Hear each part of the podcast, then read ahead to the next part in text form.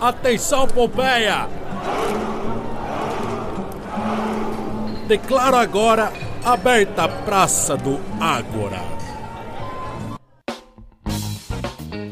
E aí, seus loucos da Pompeia, eu sou o Gustavo Dioto. E eu sou o Lucas Pimenta. E tu é quem? Eu sou conhecido em Galáxias como Depósito de Informação Inútil. Muito prazer a todos, eu sou o Matheus, o mais novo membro do Ágora. Com isso você percebe que a idade mental dos, dos pioneiros desse podcast é de três anos de idade, então não espere muito mais do que isso com essa introdução. Jamais. Mas enfim, a gente veio falar do que hoje? A gente vai falar um pouco sobre liturgia. Tenso tema, bonito. E a gente vai dar paulada da hora no dia de hoje em você, herege. Olha que beleza. Pensa, polêmica! Pensa que assim, hoje a gente vai falar de liturgia. É, a gente é um Negan Calucile na mão, só sentando paulada. Rapaz, prepare-se que o bastão da verdade vai comer solto nesse dia. Ui! Lembre-se que sempre, como o grande Cauê Moura, com um belo de um diálogo em nossas mãos. E, e muita zoeira. Então se prepare aí, porque agora é, é hora do, do Ágora!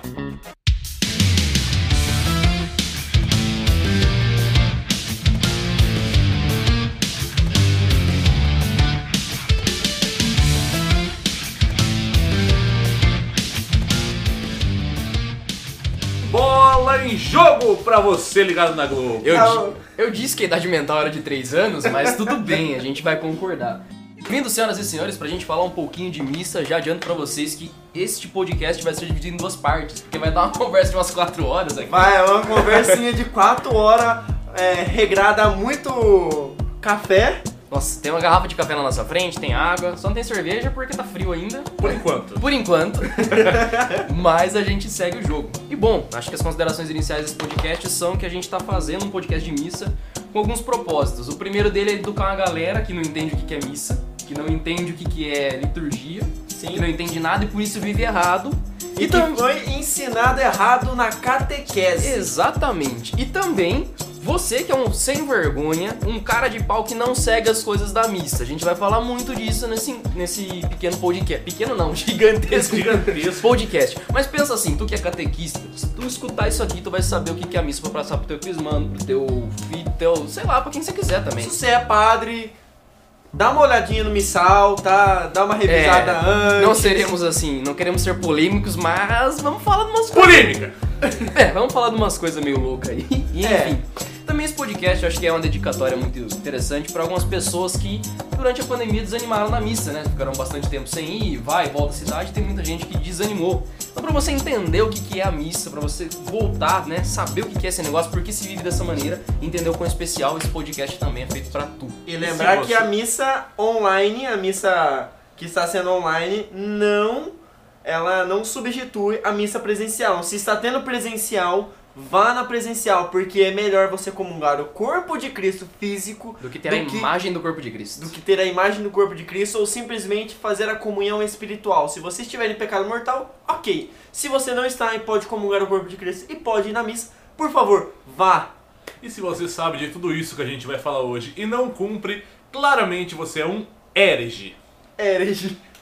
Jesus amado, então, assim, não leve as críticas num ponto pessoal, mas leve também, tá bom? Então, aprenda a viver a Santa Missa e que você descubra o mistério da Eucaristia. Exato, a gente não tá aqui pra sentar a burdoada somente. Na verdade, né? A gente tá, mas beleza. É, mas não só isso. Mas não só isso, não é só a, gente, isso. A gente quer que você viva, né, é, a Santa Missa não da forma exatamente correta, assim, mas eu quero que você entenda o que é o sacramento da missa. Au. Entenda a riqueza disso que Cristo deixou pra gente, porque isto é meu corpo, isto é meu sangue, não foi uma, uma frase somente dita pros apóstolos. Foi criado a Santa Missa desde lá dos primeiros é, cristãos, a criada a igreja, para que você viva a riqueza grandiosa da última ceia de Cristo, o santo sacrifício que se repete a toda missa, que se atualiza a toda missa, para a todo momento salvar você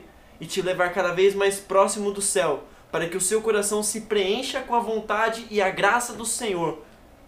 Vai ter uma frase bonita, mas eu vou ter que dar uma correção. Tu falou que os apóstolos criaram a missa, os primeiros cristãos criaram a missa, foi Jesus que instituiu a missa, pô! Sim, não, eu falo pô, assim, caramba, a, criação da igreja, a criação da igreja, a cara criação dá uma da Santa dessa, Missa. Véio. É, é, lógico, a criação foi com o tempo da igreja, o sagrado magistério, tudo ali. Exato, é isso que eu quis dizer. Criando a vivência da igreja. E vamos começar falando o que é a missa, e eu gostaria de fazer uma diferença muito básica antes de tudo, né? Lógico que alguns movimentos dentro da igreja, algumas pessoas acreditam que a missa ela deva ser um show, né? Show missa. Nossa. De pular pra cima, de dar cambalhota. De fazer coreografia e dançar. Primeiro de tudo. Bater é, palma. Exatamente. Eu gostaria de falar pra você que missa não é culto, missa não é retiro, missa é um rito, né? E o que significa a palavra rito? Ela é uma coisa ritual, uma coisa que tem que ser cumprida de uma maneira correta. Cada ponto dentro da missa foi pensado para celebrar melhor com as palavras, as atitudes e as ações. Foi pensado na forma perfeita para que se celebrasse o centro da missa, que é justamente a Eucaristia. Né? Gostaria de falar de uma coisa aqui também, que aconteceu na minha, na minha crisma, que... O catequista falou pra mim que o momento mais importante da missa era a homilia e que não era pra eu ir no banheiro nesse momento.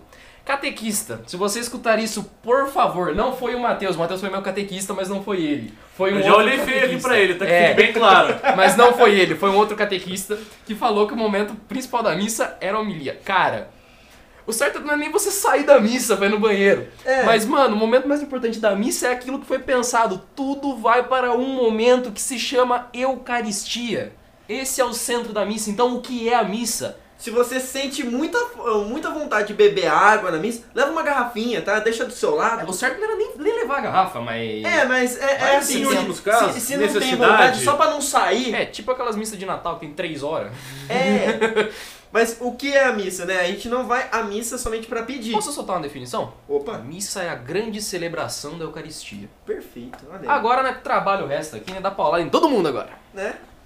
Agora preparem-se... Pra você se apaixonar pra ir pela Santa Missa. Certo. Pra gente começar essa missa, pra explicar bem pra você que está aí do outro lado do seu fone, do seu caixa de som e da sua telinha, caso você esteja assistindo a gente falar, só que sem ver a gente, né? What? What? A gente tem que começar por um local, e esse local é o começo. Mas o começo... da missa, não é onde a gente inicia realmente a missa, é uma preparação prévia que a gente tem que ter para isso. Como o Dioto falou, é um rito, e são divididos em quatro ritos a Santa Missa, que são eles, os iniciais, o rito da palavra, o rito sacramental e os ritos finais. Isso cumpre, daquilo que eu falei no começo, sendo um ritual, a melhor maneira de se celebrar a Eucaristia. Exato.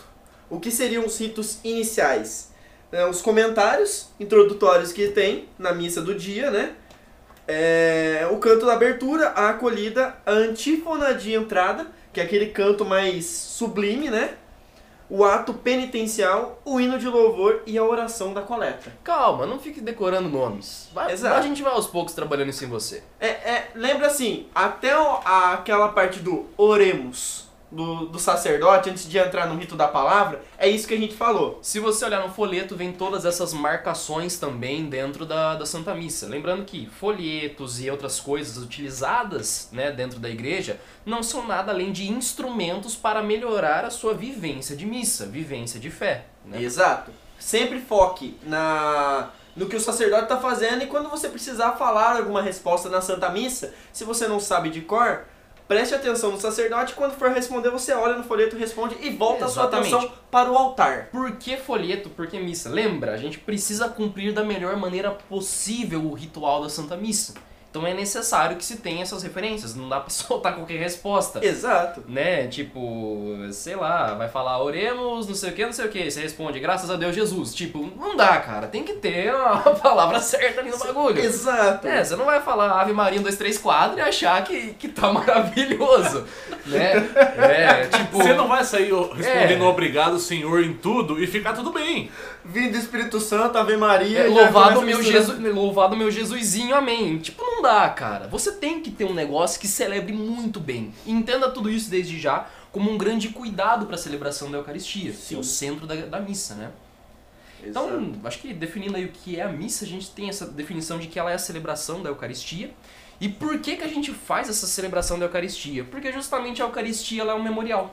Uhum. Jesus disse, fazei isto em memória de mim. A celebração do corpo e do sangue ela é feita todas as vezes. Por quê? Porque quando Jesus morreu, foi feito o sacrifício do seu corpo e do seu sangue. E esse sacrifício é relembrado para que não haja mais nenhum, nenhum tipo de sacrifício, nenhum tipo de morte. O sacrifício de Cristo é relembrado toda a Santa Missa. Ou não só relembrado. É revivido. Revivido, revivido e atualizado Exatamente. Pelo Espírito Santo. Eu corrigi no, eles e agora eles me corrigiram. Ah, no momento da oração, isto é o meu corpo, já é o momento que o Espírito Santo desce e atualiza o sacrifício de Cristo na cruz.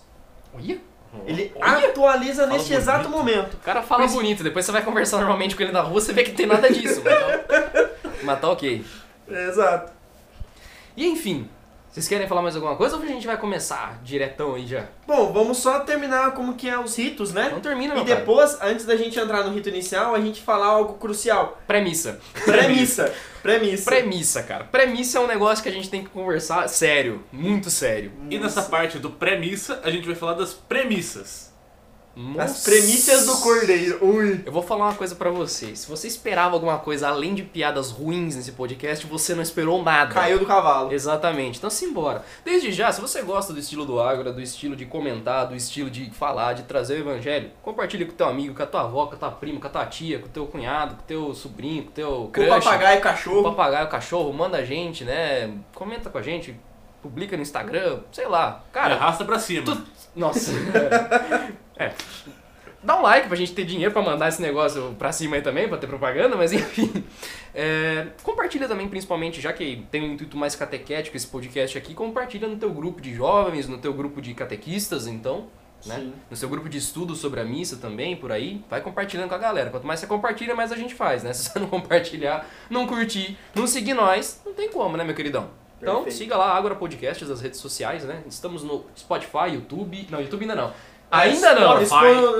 Estamos no, no Spotify, no Instagram. Castbox, no Instagram, no SoundCloud, na Apple Podcasts, Apple Podcast, Google Podcasts, Google Podcast, mais acho que oito ou nove plataformas além dessas daí, né? Então assim, você vai achar nós. Uma hora você vai achar nós. Além disso, siga a gente no Instagram. Todo domingo aí temos as postagens do Evangelho Diário e em breve teremos mais postagens para vocês exclusivas. Sem contar o Ágora Pocket, que a gente lança algumas reflexões pra vocês em vídeo. E vai ter novidade. Vai ter Spoilers. Novidade. Spoiler. A gente vai dar no finalzinho desse podcast, vocês vão saber o que a gente tá falando. Camiseta. Short. Que camiseta? Short. Shirt. Ah. Shirt.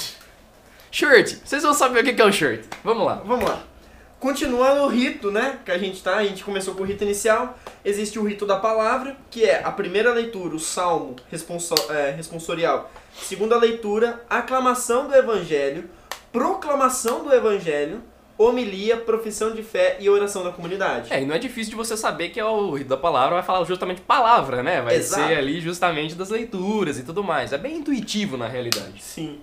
Seguindo, a gente tem o rito sacramental, que é um dos momentos mais importantes da Santa Missa. Não é o mais importante, mas é um dos mais, porque a missa inteira é importante em si, né? Uhum. Que é, a parte um, as oferendas. Que é o canto e a procissão das oferendas. É, e tem gente que usa música dentro da igreja achando que vai fazer oferenda mesmo. Mas a gente vai falar disso daí daqui é, a pouco. A gente não vai dançar aí. É, a gente vai falar disso daí daqui a pouco. Fogo no parquinho. Fogo no parquinho. No Se não sabe brincar, não desce no play, negão. Vambora. Vai soltar o Frei Beto. É. Uh, Frei. Oh. Vai pegar fogo o negócio aqui. Simbora.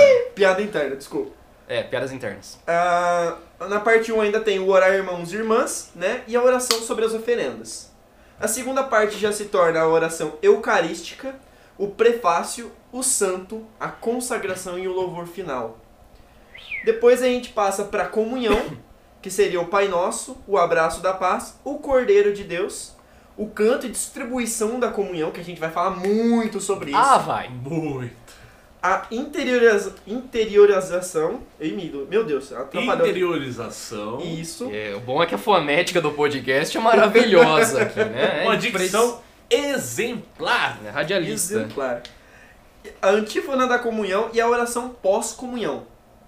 E por fim, os ritos finais, que é a mensagem, recado da comunidade, o canto de ação de graças e a bênção final. Olha! E, e aí? Encerrou-se a missa, o rito de, da missa. Deixa eu só lembrar, qual que é a última coisa que você leu aí? A bênção final. Se você sai antes de acabar a bênção final, a missa já não valeu. Grava isso no teu coração, esses apressadinhos que só quer catar o carro e vazar da missa. É que assim, na verdade, eu, eu aprendi isso com o Padre Léo. Que ele já não tá falando assim que o Senhor vos acompanha, que o Senhor vos alcança, porque já tem gente é, lá no carro. Nós vamos falar disso no final. Mas se tu saiu antes disso daí, meu queridão, tu não valeu a missa. Você não completou o rito, ó jumento. Se fosse pra ser Balaão, assim, vou, falar, melhor, vou falar uma coisa pra você que virou... É, vou falar uma coisa que virou muito comum no meu trabalho. Boa Ju, Ju, Ju de jumento, boa Ju. É isso aí, mano. Bom, acabadas então as definições. Vamos para a premissa e as posições do corpo com relação uhum. à Santa Missa. Acho que falando antes de tudo, pra gente já entrar no, no ramo de missa aí, se você foi em missas mal celebradas, você não viveu a missa da maneira correta. Procure viver uma missa bem celebrada, numa comunidade que celebre muito bem a Santa Eucaristia. Mas a gente vai falar no decorrer do podcast o que é uma missa muito bem celebrada. Isso. E vamos pro pré-missa então. Pra e pré o pré-missa, sabe onde começa? Na sua casa. Na sua casa. Ó, oh, Ju. Né? O Ju... Ju, vou chamar você de Ju, meu caro tele... não é telespectador, eu quero ouvinte. ouvinte. Olha que beleza. Né? Da Rádio Porque, Bandeirantes mil cento e dez. Vamos começar a falar algumas verdades aqui, né? Você começa a se preparar na sua missa na sua casa. Você toma um banho, né? Não sei, né? Geralmente a galera toma pra um banho. Pra não ir pedido, né? Pra não ir pedido. Se você for no sábado, é obrigação. Exemplo. Nossa. Exemplo. Você vai num casamento, você vai pedido? Você não vai pedido pra um casamento. É. E lembremos que a celebração da missa é o casamento do cordeiro. A gente vai falar disso, calma. É por isso que a gente já vai jogando esses spoilers. spoilers. Coisas, né? Mas a preparação da missa ela começa justamente na sua casa. De você se preparar, vestir uma roupa também adequada para não fazer o irmãozinho pecar na igreja, né? Não botar, uma, como eu já falei num podcast de modéstia, botar uma camisa laranja fluorescente com a calça, sei lá, azul e... e azul turquesa? Não, e de shortinho, de chinelo, camiseta regata. Ah, e vou ser sincero. Porque não é uma missa de praia ali. Não... Tipo blusa de time, aquela... Camiseta, é, camiseta de time. É, vinte e quatro marcado nas costas lá. Quando você vai num casamento, você vai arrumadinho, você não vai de camiseta de time. É, é, nada é o casamento, não né? torcida organizada. Vamos, vamos ser sinceros, não vamos ser preconceituosos como alguns irmãos de outras religiões que acaba acontecendo. Você não precisa ir com um terno, uma gravata, um super negócio Sim. assim. A igreja não vai te botar pra fora porque você não tem uma roupa. Mas coloque a melhor roupa que você tiver. Lógico, se alguém for de chinelo porque não tem condição, respeite. Quem ouviu é, o nosso é segundo o podcast, dela. modéstia. Modéstia, né? Se você não tem condição, às vezes a pessoa também não tem... É, é o que a gente tá falando de missa, hoje é, é engraçado até falar disso. Tem pessoa que não tem conhecimento. Uhum. E pessoa que não tem conhecimento carece de podcasts como esse que levam conhecimento.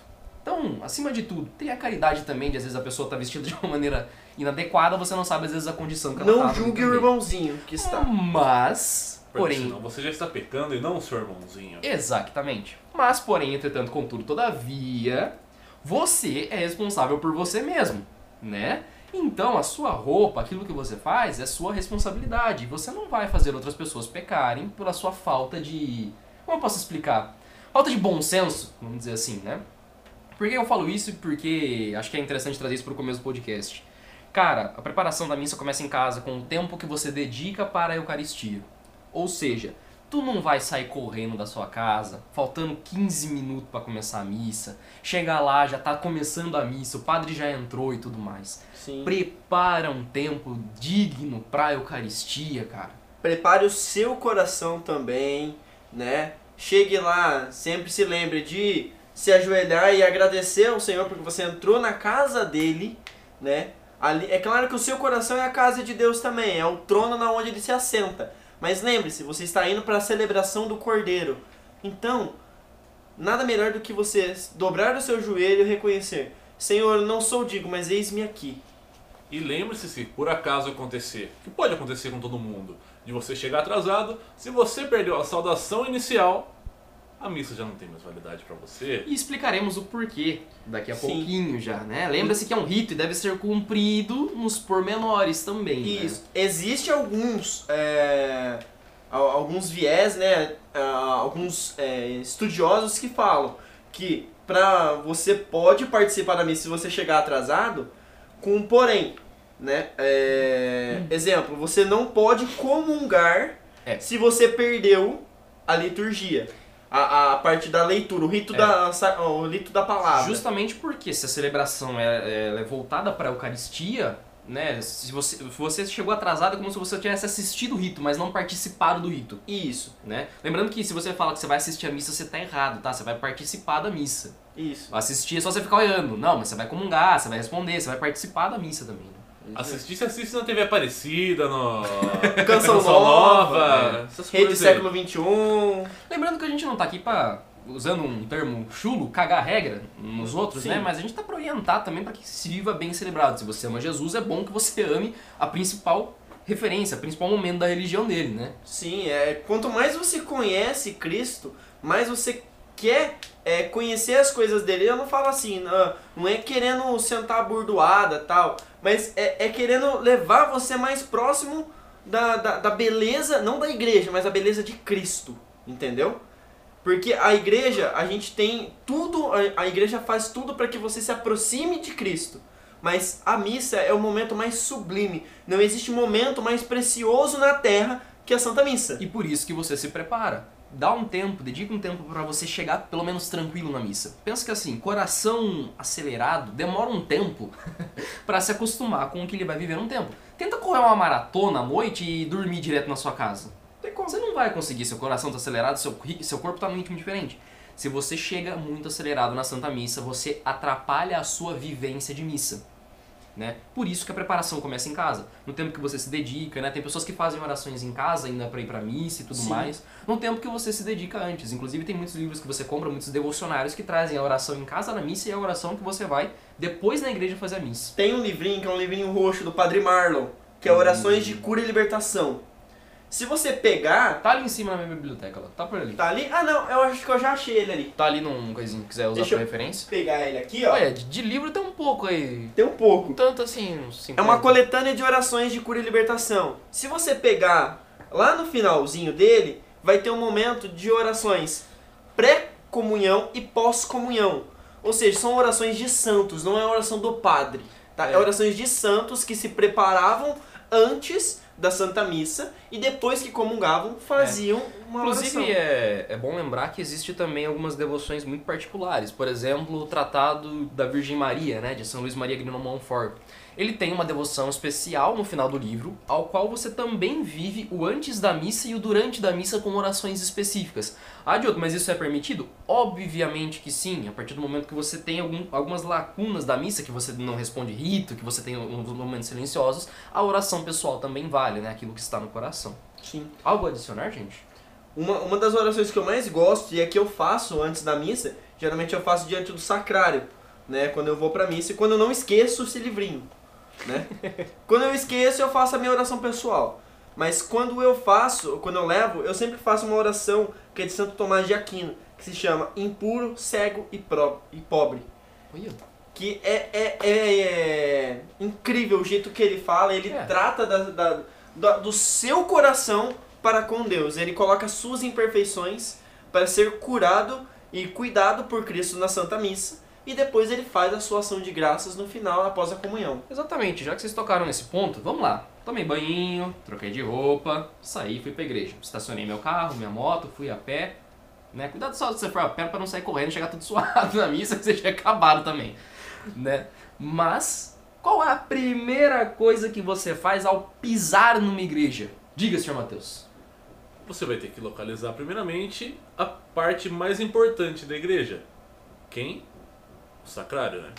Lá estará nosso Senhor Jesus Cristo. Então você faz uma genuflexão demonstrando o seu respeito, é, e é como se você estivesse pedindo licença para adentrar a casa. Você chega na casa de alguém, você não vai entrando, você pede licença, correto? É, você dá Sim. o toque do bro, você dá o abraço da paz, você dá o, sei lá, um beijo no rosto. Você, você fala oi pra pessoa. Se for né? carioca, dá dois. Nossa, Jesus amado. E um tiro. Nossa. Nossa! Trágico! Esse, ou trágico! Esse podcast é uma beleza. Mas enfim, tu vai entrar na igreja, tu vai falar oi pra Jesus da maneira correta. Então existem algumas maneiras que você faz isso, né? Você tem tanto a vênia, mas a forma mais correta de se fazer isso é a genuflexão. Justamente. O que é a genuflexão?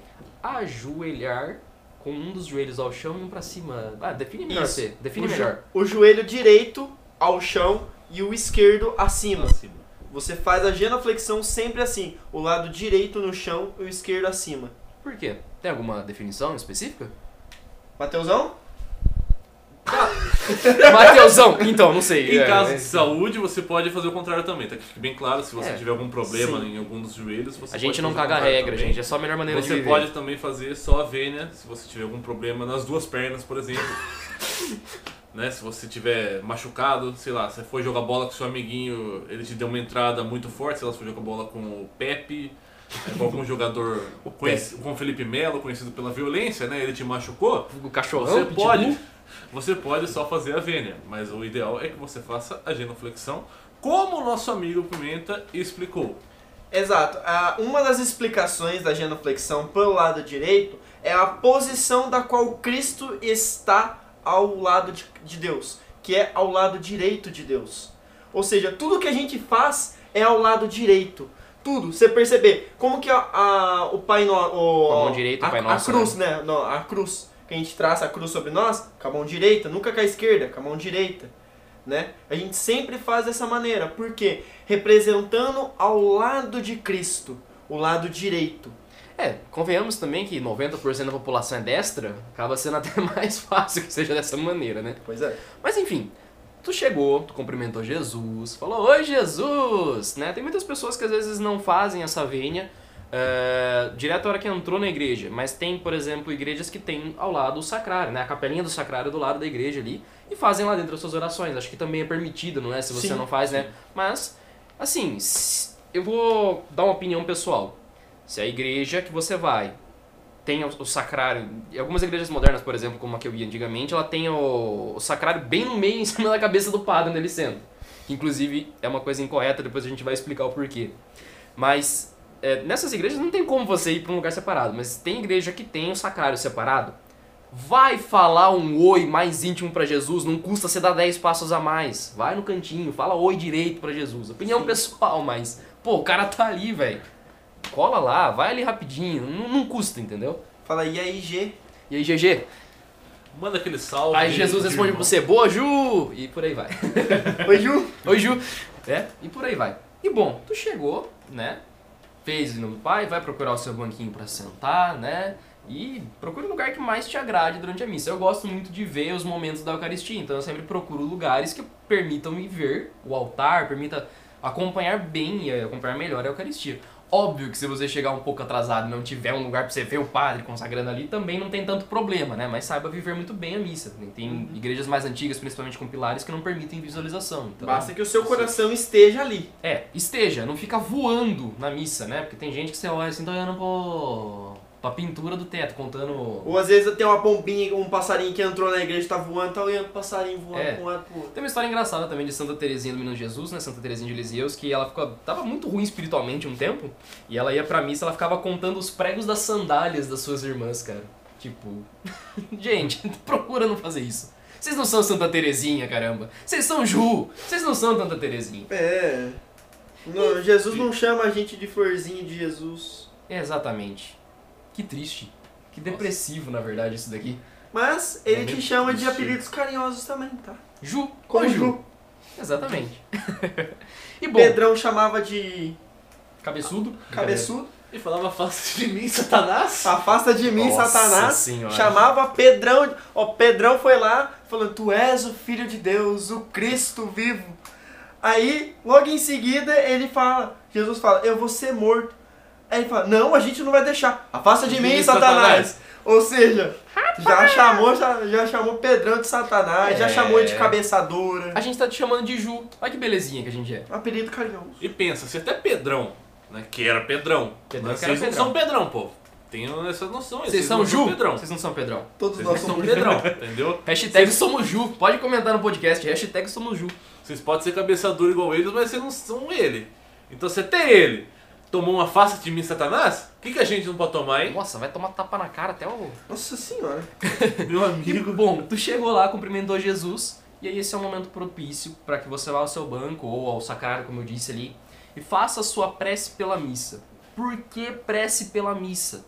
pede para você viver bem a Eucaristia, tem aquele momento íntimo antes da missa, esse é o pré-missa. É você chegar e se colocar diante de Deus e falar, olha, que essa missa seja bem vivida, né? Algumas consagrações, como a de Montfort, pedem que você peça à Virgem Maria que te ajude a celebrar bem a Eucaristia. Peça ao teu anjo da guarda que também retire as, todas as distrações possíveis e impossíveis na missa, porque são muitas, desde criança com o tênis do Hot Wheels que fica piscando, piscando. Pra, pra cima e pra baixo, brinquedinho, não sei o que, né?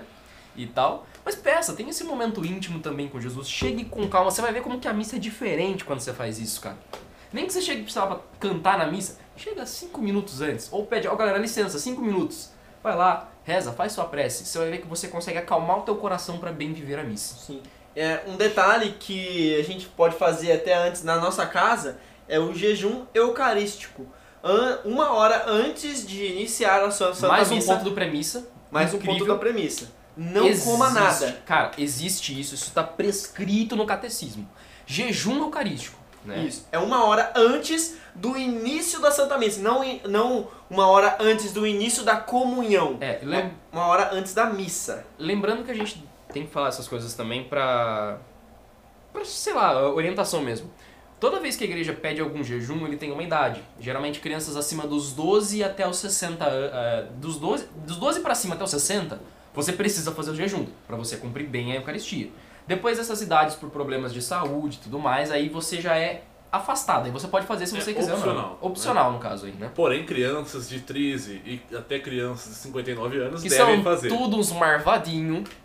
Uns fela da mãe, né? Tudo safado, que, que acha que vai escapar de jejum. Nananina não, meu queridão. Se tu escutou isso aqui, porque eu sei que tem crismando meu nessa cidade que vai escutar, tu tá junto, filhão, tu tá junto. Você ainda não é um herege completo, mas é um aspirante, é. Então... Aspirante a herege, olha que beleza. Não... Aspirante a herege, olha que coisa incrível. Não se torna oficial, aspira. Não se torna oficial, aspira. E, mas, explica pra nós, então, por que que precisa do jejum eucarístico, meu caro?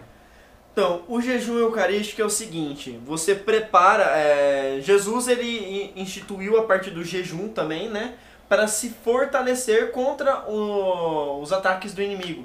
Purificação. Purificação. Então, o jejum eucarístico nada mais é do que isso, você purificar-se, você é, como que, é, sacrificar um pouco do, de você para Deus, oferecer aquilo para Deus, entendeu? O jejum eucarístico é, Senhor, eu posso estar com fome, às vezes eu estou com fome, mas eu vou dedicar essa uma hora antes da tipo Santa Missa. Tipo aquela missa das dez, tu parou de comer às nove, vai almoçar até às onze e meia, que o padre foi lá, você já tá com aquela fominha batendo ali. Ou às vezes você acordou oito horas da manhã, tomou um café da manhã, vai às dez horas da manhã para missa, tá perto do almoço, você já tá sentindo fome, não vai tomar um cafezinho antes de uh, sair, nada. Se prepare, é. né? Purifique o seu coração, fortaleça o seu coração. Faz né? parte do premissa também você tomar um bom café às oito. Oh, oh, meu Deus, isso é a premissa, cara. Mas na vigília pascal, que dura quatro horas a missa, isso também vale? Vale. Claro que vale, Ju. Vale, Ju. Vale, Ju. Não é o tempo de duração da missa que vai interferir na sua preparação, certo? Eu tenho, eu tenho dó do povo que vivia com São Padre Pio de Pietrelcina. Nossa. Porque as missas comuns dele... Três horas. Né, eram três horas de missa. Eram três horas. Ele ficava... Eu adoro, que nem a, a missa do Padre Bruno Gandolfo.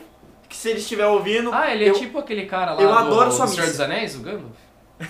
Nossa, Nossa, desculpa. You shall not... Pass. Oh. É.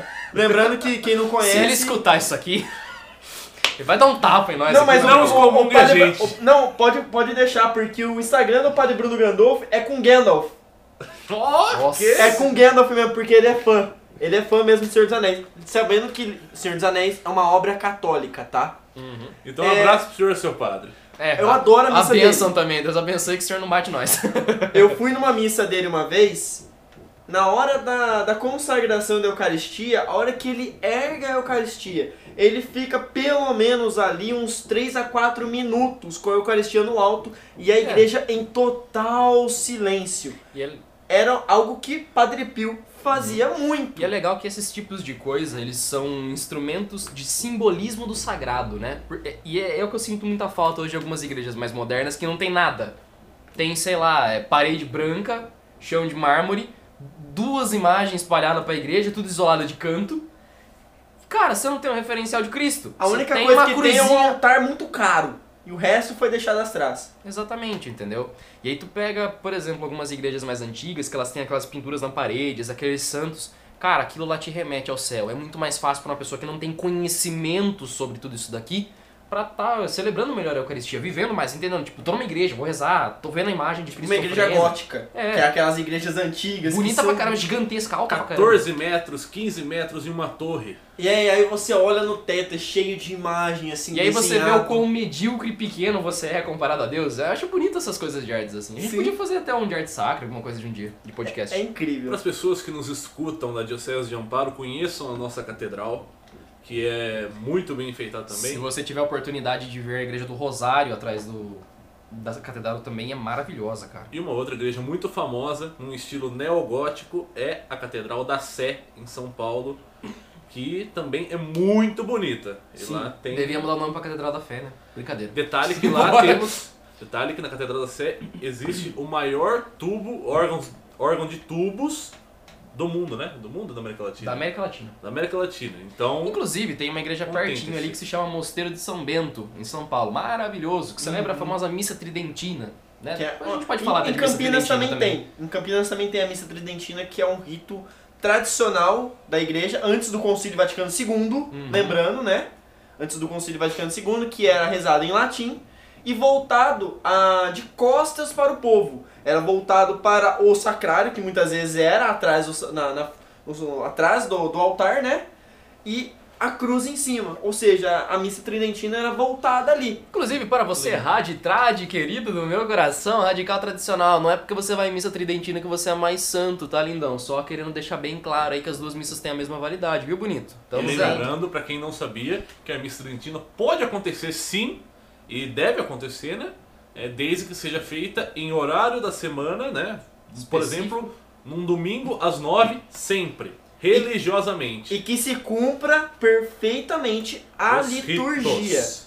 Exatamente. Rito. Você Exato. Pode ir numa missa tridentina. Eu acho muito bonita, inclusive, ela tem um simbolismo bem diferente. Mas eu, eu particularmente acredito que esse tipo de missa ele seja um pouco mais simbólico ao que é a religião do que a uhum. missa nova, por algumas adaptações que a gente vai falar que são mal celebradas hoje, Sim. hoje em dia, né? Acho que ela tem muito mais simbolismo, mas também nada impede de você ir numa missa comum hoje em dia. Exato. E mais a igreja permite, o Vaticano segundo foi lá e falou, ó, tá permitido.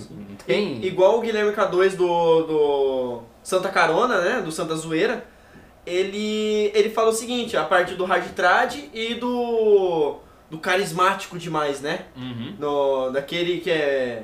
Muito é, assim. É aquele negócio, né? Eu já participei de muita coisa tradicional, já participei de muita coisa também de R C C. Aí eu parei no meio, que que eu sou? Só católico. E é, pra mim é o suficiente. É tá ótimo. Eu fui pra um lado. Tá ligado assim? O mar abriu no meio, foi pra um lado, foi pro outro. Eu fiquei, eu sou católico. Tá ótimo pra é, mim, entendeu? Tá, é, tá, tá bonito. Você ser católico é você ter o, o brilho pela tradição, mas também não ser aquele Zé Ruela.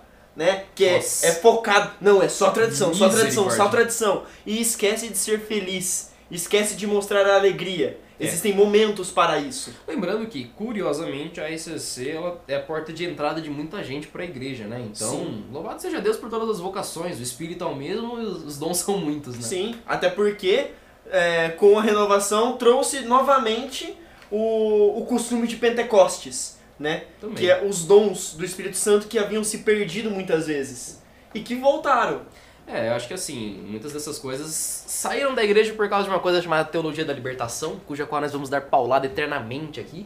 Inclusive Exato. Eu quero chamar alguém na tele pra dar paulada aqui um dia no podcast, né? Mas tudo bem. Eu vou trazer alguém né? só pra apanhar. E foi, foi, é muito interessante você ver o fato histórico de que quando a T L veio e destruiu a igreja, a renovação foi um dos princípios que se usou para que trouxesse essas pessoas que estavam perdidas e retomassem a tradição também. Então tem esse, esse, esse joguinho posso, aí. Posso jogar só algo? Que eu sei que pode ser que muita gente fique bravo hum.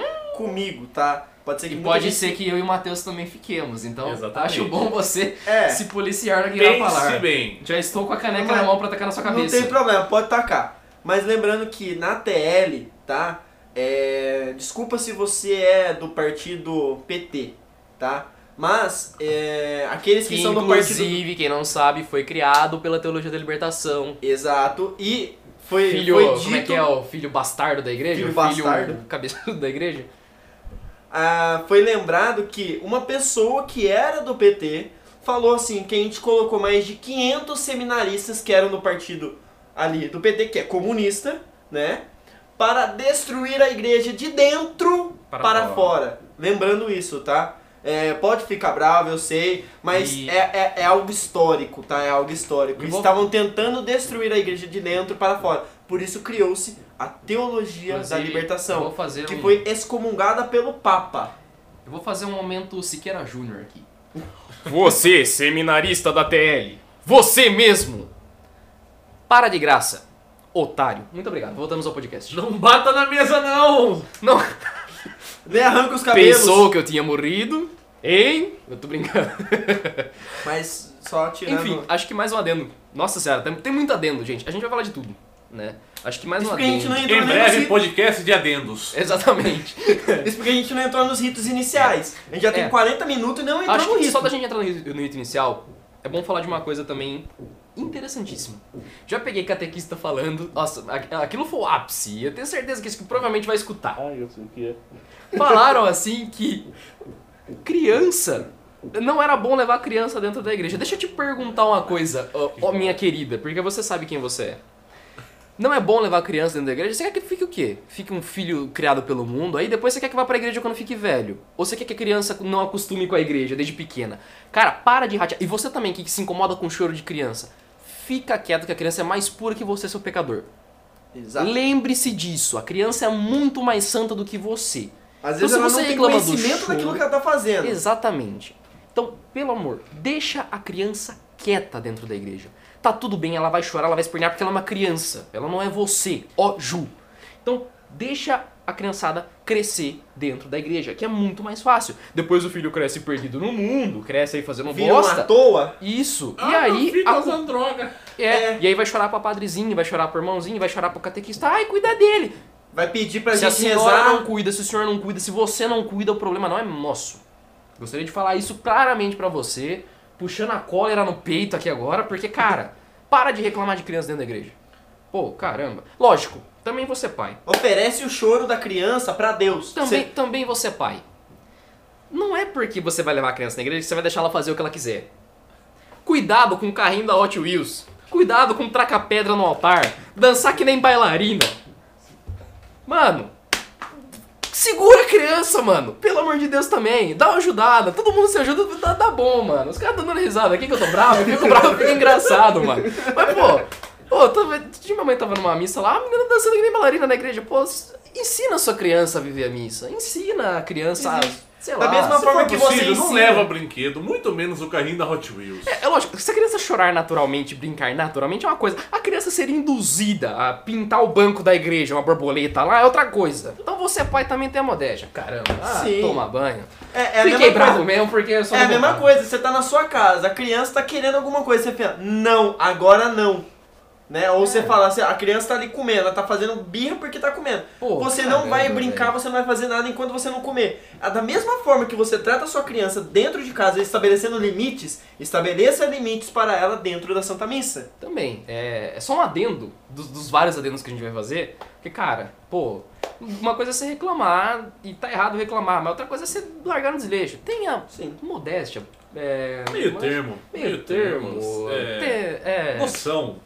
É, senso. Senso, bom senso, né, lindão?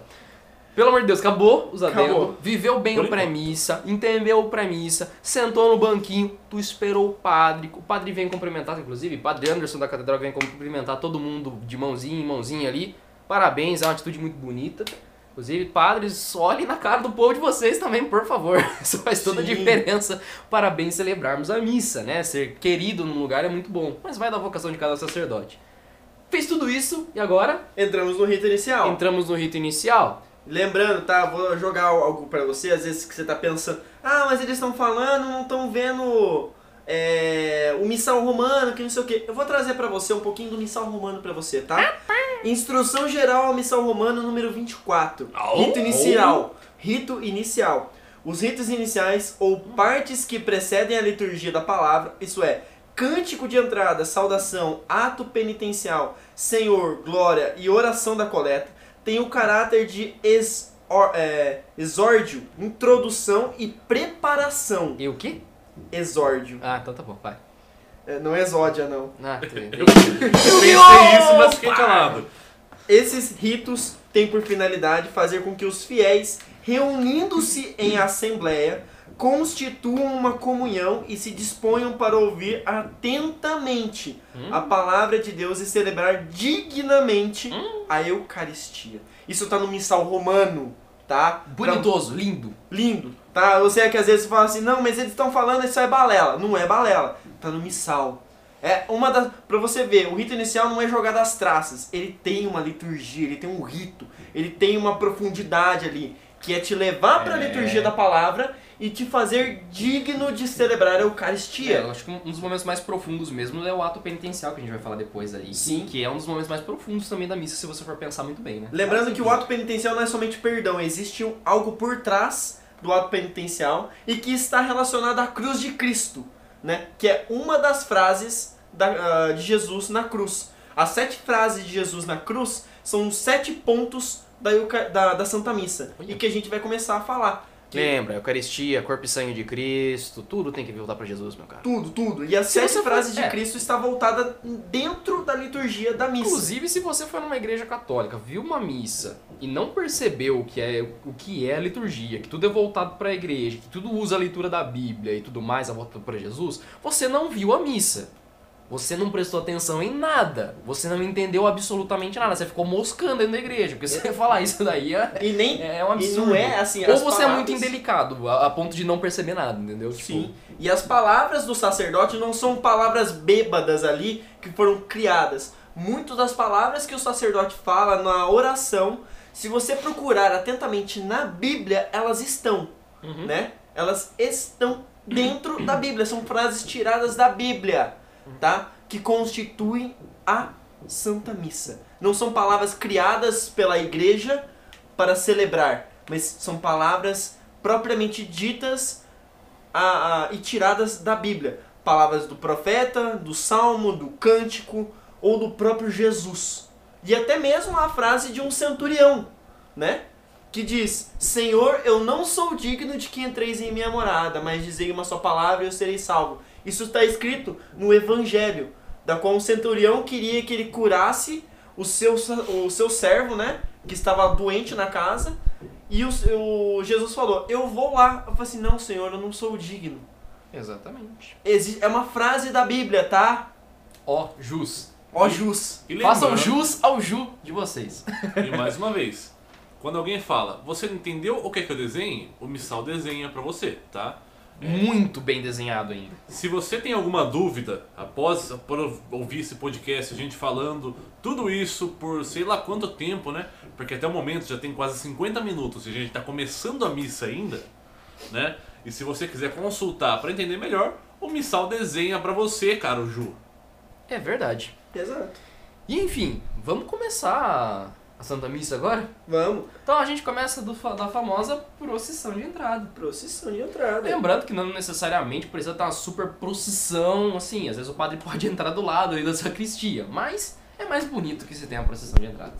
Perfeito. Enriquece o rito. Exatamente. Uhum. O que é para entrar na procissão de entrada? Não é para entrar bandeira de partido, bandeira de não sei o quê. Coisas ligadas a... Cristo Jesus na Eucaristia. Para de querer colocar um monte de coisa que não tem nada a ver, entrar com cocar de índio, entrar com... Oh, calma, calma, gente. Tem momentos específicos e tem coisas específicas. E a missa não é pra fazer uma coisa política, gente. A missa é missa, pô. Ela fica fazendo várzea nisso a, aí. A né? procissão de entrada, ela, tem, ela pode ser utilizada de três maneiras, tá? Você pode ter o entendimento de três maneiras. Uma, a passagem do povo... de Israel, o povo de Deus, pelo Mar Vermelho, atravessando para alcançar a salvação, né, que era dada lá atrás, né, pelos os egípcios. Tem também a parte da procissão ali, da entrada de Cristo no, no Domingo de Ramos, né, que é saudar ao rei, né, porque a procissão de entrada, logo o rito inicial é para saudar a Deus que está entrando, hum. né, a in persona Christi do sacerdote. E tem também a procissão que é o caminho do Calvário, ir até a cruz. Então a procissão tem esses três elementos, essa três mística: a libertação, a aclamação do rei e a salvação, né? A, a, o sacrifício. Então tem os três elementos. É, e ali entra-se então, né, nessa procissão de entrada, a cruz processional. Olha que nome bonito. É bonito, coisa ah, linda. Caramba, nego, achei que não ia sair. Não, é, eu lembro de um caso que uma vez eu fui falar da cruz processional para uma pessoa, a pessoa perguntou para mim, mas por que que é profissional? As outras são amadoras? É que eu... Entenda bem, Ju, não é profissional, é processional, com C. Exatamente. Ela não tem um ensino superior. É, não tem... É, nossa. A, a, a cruz as outras profissional, oh, meu Deus é, do céu. Ela tem um ensino superior. superior ela... A outra tem só o ensino médio. É. Tem gente que além de burro é surdo, né? Entenda bem, processional. É, porque ela vem na protetão. Sei, tá? Ela vem na procissão de entrada. Atenção, ó, é hora da revisão. Inclusive, muitas pessoas não sabem, mas também a gente tem a procissão de saída, né? Você Sim. tem que esperar o padre para sair. E essa cruz sai de novo junto com o padre. Onde o padre vai passar, a galera Sim. da liturgia vai passar. É por isso que chama cruz processional, tá, Caruju? E lembrando, não pense que a cruz vai voltar lá pra trás, lá quando iniciou, tá? Ela vai direto hum. para a sacristia, é. Onde ali o sacerdote, os acólitos e ministrantes e os ministros é, extraordinários da Eucaristia olham para a cruz e eles olham para a cruz e falam,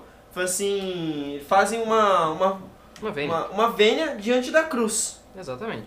E a cruz vai na frente. O que, que você quer? Você quer sair? Calma, gente. Não, eu... não, não. É... Você quer sair fazer alguma não, coisa? Não, eu tô falando que, na verdade, é uma questão que ela pode sim voltar lá pra trás, mas não é o mais comum de acontecer. A galera fica cochichando no podcast, ir, não, é... não expõe o pensamento. Saída, sair pelo ato, assim, por onde entrou.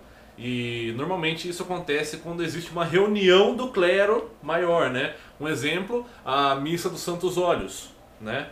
Não são Santos Óleos, são Santos Óleos, tá? É, ela pode acontecer. Oleios, é... para você que fala estranho. E é mais comum que isso aconteça quando tem uma reunião do clero, do clero para que seja apresentado mais uma vez esse clero à comunidade, né? Ah. E como, também como exemplo de renovação e da saída em missão que a gente tem que ter depois da missa, né? O que entra numa procissão de entrada? Tudo aquilo que terá algum tipo de participação na liturgia. Então são os ministros, são os coroinhas que estão ali, são os leitores também devem entrar. Se você vai ser crismado no dia, você passou a fazer parte da liturgia. Então você entra, as crianças da catequese e seus padrinhos. Tudo que tem a ver com missa. Não vem botar coisa que não tem nada a ver, tá ligado? Tipo, pô, sei lá, às vezes vai celebrar missa pelos professores. Aí até que... Acho que é permitido, posso estar errado. Inclusive, se a gente errar alguma coisa aqui, a gente faz algum adendo, o Frei Manuel vai ver tudo isso aqui, vai dar uma paulada em nós se a gente errar. Mas, enfim, né? Tudo que tem a ver com a missa vai estar entrando. Óbvio que tem que ter bom senso, né? Se você vai fazer um sorteio de uma moto na sua paróquia, você não vai entrar com essa moto. Imagina o cara dando grau na moto. Você não vai entrar vai ser com maravilhoso, essa moto, né? Procissão de entrada, meu Poxa, caro. Você não vai botar ela no altar lá dentro também. Não é dia do indígena, vai a missa pelo indígena, vai entrar um indígena lá Pelado. com peladão lá. É. Pintado com a cara, não. E gente, vamos ter bom senso. Missa afro, que é um negócio que pra mim, desculpa, nada, nada a ver com estereótipo de gênero, de cor, de raça, na, nada com preconceito. Não dá pra entrar jogando capoeira dentro da igreja. Porque, a, a, gente, é missa, não é roda de, de samba, não, não. A última vez que eu peguei uma missa dessa, o maluco quase deu um mortal em cima do altar, eu tava quase dando um tiro num cara desse, velho. Não Exato. é pra entrar fanfarra na missa. Imagina você tocando lá e aí começa a tocar. Toma limonada, toma limonada, toma limonada. Não, não, não dá, dá, mano. Não dá. Você tá Pô, celebrando, véi. você tá celebrando e par, coparticipando do sacrifício de Cristo. É a mesma coisa de você ir pra cruz de Cristo lá, ele tá sendo lá, dançando uma capoeira, tocando um pandeiro, fazendo qualquer coisa. Gente, para de achar que, que missa é show, missa é missa. Para, para. Quer fazer um show? Faz separado. Quer fazer uma, outra coisa? Tem celebração da palavra, tem isso, tem... A... Faz outra coisa. Mas na missa, não mexe na missa, velho. Pelo amor de Deus. Eu Exato. fico louco. Revoltado, estourado, bravo, é, qualquer tipo de isso, palavra com isso aí. Isso porque a gente ainda não entrou nos, nos erros mais graves Exatamente. Da, da, da liturgia, que hum. acontece muito. É. Enfim. Espera chegar aos sítios eucarísticos, Ju. Espera, Juzão. Enfim, procissão de entrada... Leva tudo aquilo que estará ligado à liturgia, dá literalmente a entrada ao sacerdote, entradas aos ministros, tudo mediante a cruz de Cristo que vai à frente, porque é ele quem está entrando para a missa. Sim. Correto? Exato. Bom, e qual é o próximo passo que o sacerdote faz depois da procissão? Ele dá um beijo. Na Nossa, onde? Que som de beijo maravilhoso vai sair no podcast, né? Não, na verdade, antes dele chegar até o presbitério, ele vai fazer a genuflexão é, dele na verdade, também, ele né? faz a genuflexão, todos. Mais uma vez o que a gente já falou, né, caro Ju? Exatamente. E aí ele parou de frente com o altar. Re... Começa a reparar na missa. Tem gente que não repara nos ritos, né? Fica assim, grudado no folha de canto, assim, na frente e não vê. Olha pro sacerdote, olha pro ritual. A primeira coisa que ele faz é ele sentar um beijo no altar. altar. Lembrando... Sempre que você quiser participar bem da missa, todas as vezes que o sacerdote se inclinar, incline-se junto. Porque é uma veneração ali a Cristo. Hum. Uma adoração a Cristo. E mesmo até com a Virgem Maria, quando fala-se da Virgem Maria, no rito eucarístico. Uhum. E por que beijar o altar, meu caro Pimenta? Vamos lá, vamos pegar aqui o porquê de beijar o altar, né? Durante a missa, o pão e o vinho são consagrados no altar. Ou seja, é no altar que se ocorre o mistério eucarístico. O presidente da celebração, o padre, né? Ao beijar o altar, que representa Cristo, em sinal de carinho e reverência por tão sublime lugar. Olha! Isso é tirado é, do, do, do... da... como que eu posso dizer? Dos documentos... A respeito da liturgia, existem documentos do Papa que falam e explicam passo a passo. Pensa assim, o padre, ele é aquele que vai ministrar in persona Christi, na pessoa de Cristo. Tanto que tem isso. A unção nas suas mãos para isso. A devoção suprema ao altar é por parte dele. Então, por isso, essa primeira devoção que ele tem é o beijo. Isso. A saudação inicial a Cristo. Olha, viemos aqui, e a missa começa com isso, viemos aqui para celebrar o teu altar, o martírio do Senhor. Isso, e o lugar mais importante da igreja... É, eu posso colocar até junto com a, o, sacrário. a, o sacrário é o altar, porque a Eucaristia não pode ir para o sacrário se não passar pelo lugar mais importante, que é o altar. Exatamente. Ele não pode passar pelo altar. Não é igual uma igreja que se chama Bola de Neve, que bota uma prancha de surf como altar. Bola de Neve Church. Ô galera, pô, tá de sacanagem com o G G, né, velho? É, não, não, é, não era Jesus Cristo de Nazaré, Jesus Cristo Medina, porque... É, é. O Guido, é o Guido Chevrolet. Ah, meu Deus do céu. Meu Deus, Jesus. Ó, Jesus andava sobre as árvores, não surfava. É, nossa. Ele não precisava de prancha, gente. Ele não precisava de prancha. Ele não precisava de prancha. Jesus. Até mesmo quando ele era criança lá, ele ia tomar banho lá na, na, na banheira, lá e Maria ia colocar ele e falava, não quero tomar banho. Ele dava trabalho pra tomar banho, viu? Ficava em cima das árvores ali, ó, desde pequeno ali. Brincando, tá? Jesus era zoeiro dessa maneira, tá? Mas ele tinha os momentos dele de zoeira, tá? A gente só imagina Jesus fazendo isso com Maria, tá? Mas não, não leva como heresia, não. É um leva pensamento como, nosso como zoeira, tá? Leva como idiotice do Ágora, que sempre tem. Isso. É. Não pensa que Jesus era aquele cara é, tão centrado assim que hum. ele não sorria, não brincava, não zoava, tá? Porque ele zoava sim. Então vamos Eu lá. Eu tenho certeza. Eu também tenho. Eu tenho certeza. É, lembrando que às vezes o riso exacerbado, ele também torna-se pecaminoso, né? O riso exacerbado, aquele riso de... Enfim, existem várias fontes que falam sobre o riso ser uma coisa exacerbada. Mas agora, Jesus era humano, Jesus era uma criança. Você acha que a criança não tem um sorriso inocente, cara? Uhum. Brincadeira inocente de criança? Gente, é outra coisa. Exato. Vamos lá. E vamos lá, mais uma simbologia importante sobre o altar é que ele representa o túmulo onde as pessoas são, eram colocadas naquele tempo, né? É, tinha-se uma mesa... E lá que foi colocado o corpo de Jesus Cristo após ele ser tirado da cruz. Então, por isso, é mais uma referência que a gente tem de, desse momento, né? Que o corpo de Jesus Cristo também vai ser colocado sobre o altar. Por certo? Isso, você, arquiteto ou engenheiro civil que vai construir uma igreja, faz o altar, não faz o altar liso sem nada. O negócio tem que ter representação ali ao corpo de Jesus, pô. E claramente, caramba, mano. Quadrado... ou retangular. Não inventem altar redondo. Isso. Já que a gente estava falando aí de Senhor dos Anéis, essas coisas no começo, eu queria trazer mais uma coisa sobre literatura. Uhum. Todo mundo já assistiu As Crônicas de Nárnia. Inclusive é uma obra cristã. Se você não entendeu que Aslan é Deus e os quatro cavaleiros ali tem a representação bíblica também, sim, você não entendeu Nárnia. Quando, uma cena muito interessante é quando o leão, né, Aslan vai ser morto pela bruxa. É colocado uma mesa, a mesa se racha, aquilo é o altar, ali é onde vai sofrer o martírio do rei. o martírio do leão. É uma cena incrível que depois aparece como se fosse a cortina do tempo se quebrando, né? Uhum. Você tem um altar todo rachado. É muito bonito. Se você não leu Crônica de Nárnia assim, você não entendeu nada. Exato. É, lembrando que C S. Lewis, ele é anglicano. Tornou-se católico depois, não foi? Não, ele, não, ele é era outro. católico, ele se tornou protestante, mas é anglicano. Só que os anglicanos são mais próximos da Igreja Católica. Inclusive, hoje eles estão em comunhão. Exato. Hoje eles pediram perdão ao Papa. Oh... Os angli... leia sem medo. Os anglicanos ali estão próximos da, da Igreja Católica, tá? E ele tinha um, uma amizade muito grande com J R R Tolkien, que é o fundador da obra do Senhor dos Anéis. E em contrapartida foram... Eu não sei se é da mesma época, mas eu sei que Chesterton, meu autor favorito, também tem certas ligações com esse tipo de literatura. Exato. Né? Os dois, eles partilhavam muito da, dessa mesma literatura, tá? Até se você quiser... conhecer um pouco mais de Gênesis, uhum. né, um exemplo de Gênesis, né, se não quiser ficar só na Bíblia, leia o livro O Silmarillion, que é o primeiro livro da, da, da obra do Senhor dos Anéis, que fala muito de Cristo, uhum. né, de fala de Deus, a criação dos anjos e de Deus e tudo mais. Mas voltando pra mim. Misericórdia, a gente vai longe hoje. Vai Durante longe. essa procissão de entrada, o que acontece, cara Pimenta? Como assim?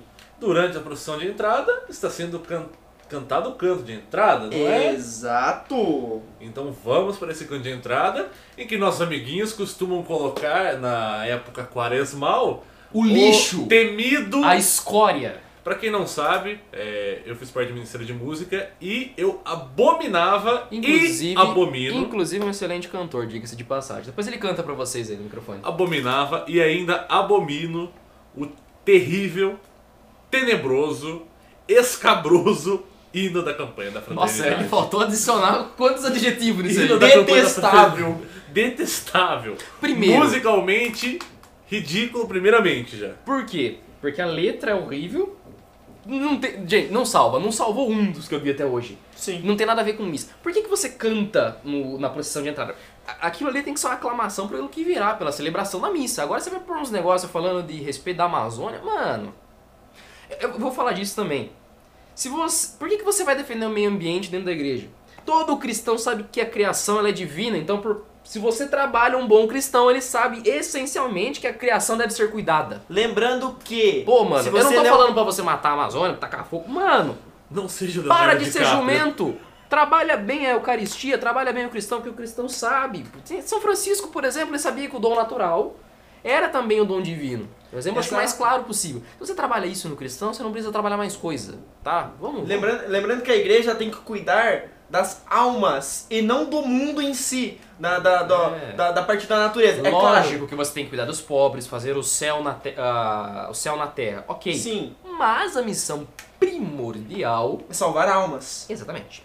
Lembrando que... Né? Ah, se você não leu a Bíblia por completo ou não conseguiu entender ela, lembre-se que a terra onde a gente vive será destruída e nós iremos para um novo céu e uma nova terra. É claro que existem nos, os teólogos, eles têm sempre uma, uma discussão que talvez virá uma nova terra física onde habitaremos, ou se a nova... agora, agora começou a viagem o negócio. É, ou se a nova terra seria algo preparado no céu, no paraíso, para nós. Entendeu? Existe uma discussão entre os teólogos ali. Mas lembrando, foi dito e é claro, esse mundo aqui que nós temos perecerá, porque já está descrito isso, tanto nas, no, no livro de Daniel, das profecias de Daniel, quanto também em Apocalipse, uhum. que diz... Agora, Mas agora fala, cara, fala, cara, calma aí, amigo, fala, fala que você, eu sei que você quer falar, fala, fala. Lembre-se, meu amigo, isso não é pretexto para você sair tacando fogo em tudo, É. Não é? Tacando um Frei Beto. Um Frei Beto.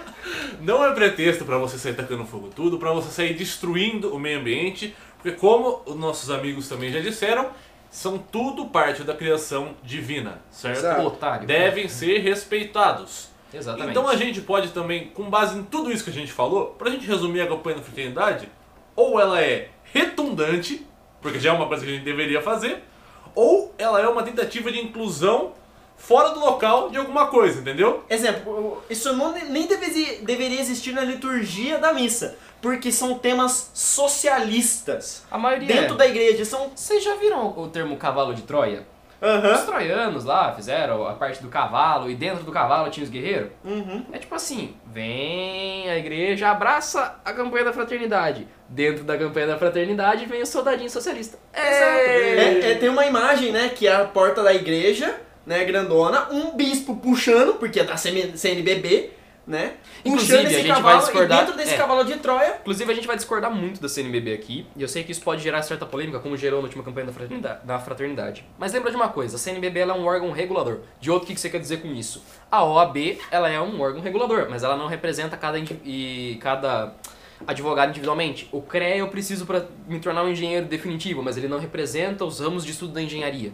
Quem representa a Santa Sé aqui no Brasil, cara de outro? A Cúria. A Cúria. Na pessoa do Núncio Apostólico. Exa Escolhida a dedo por quem?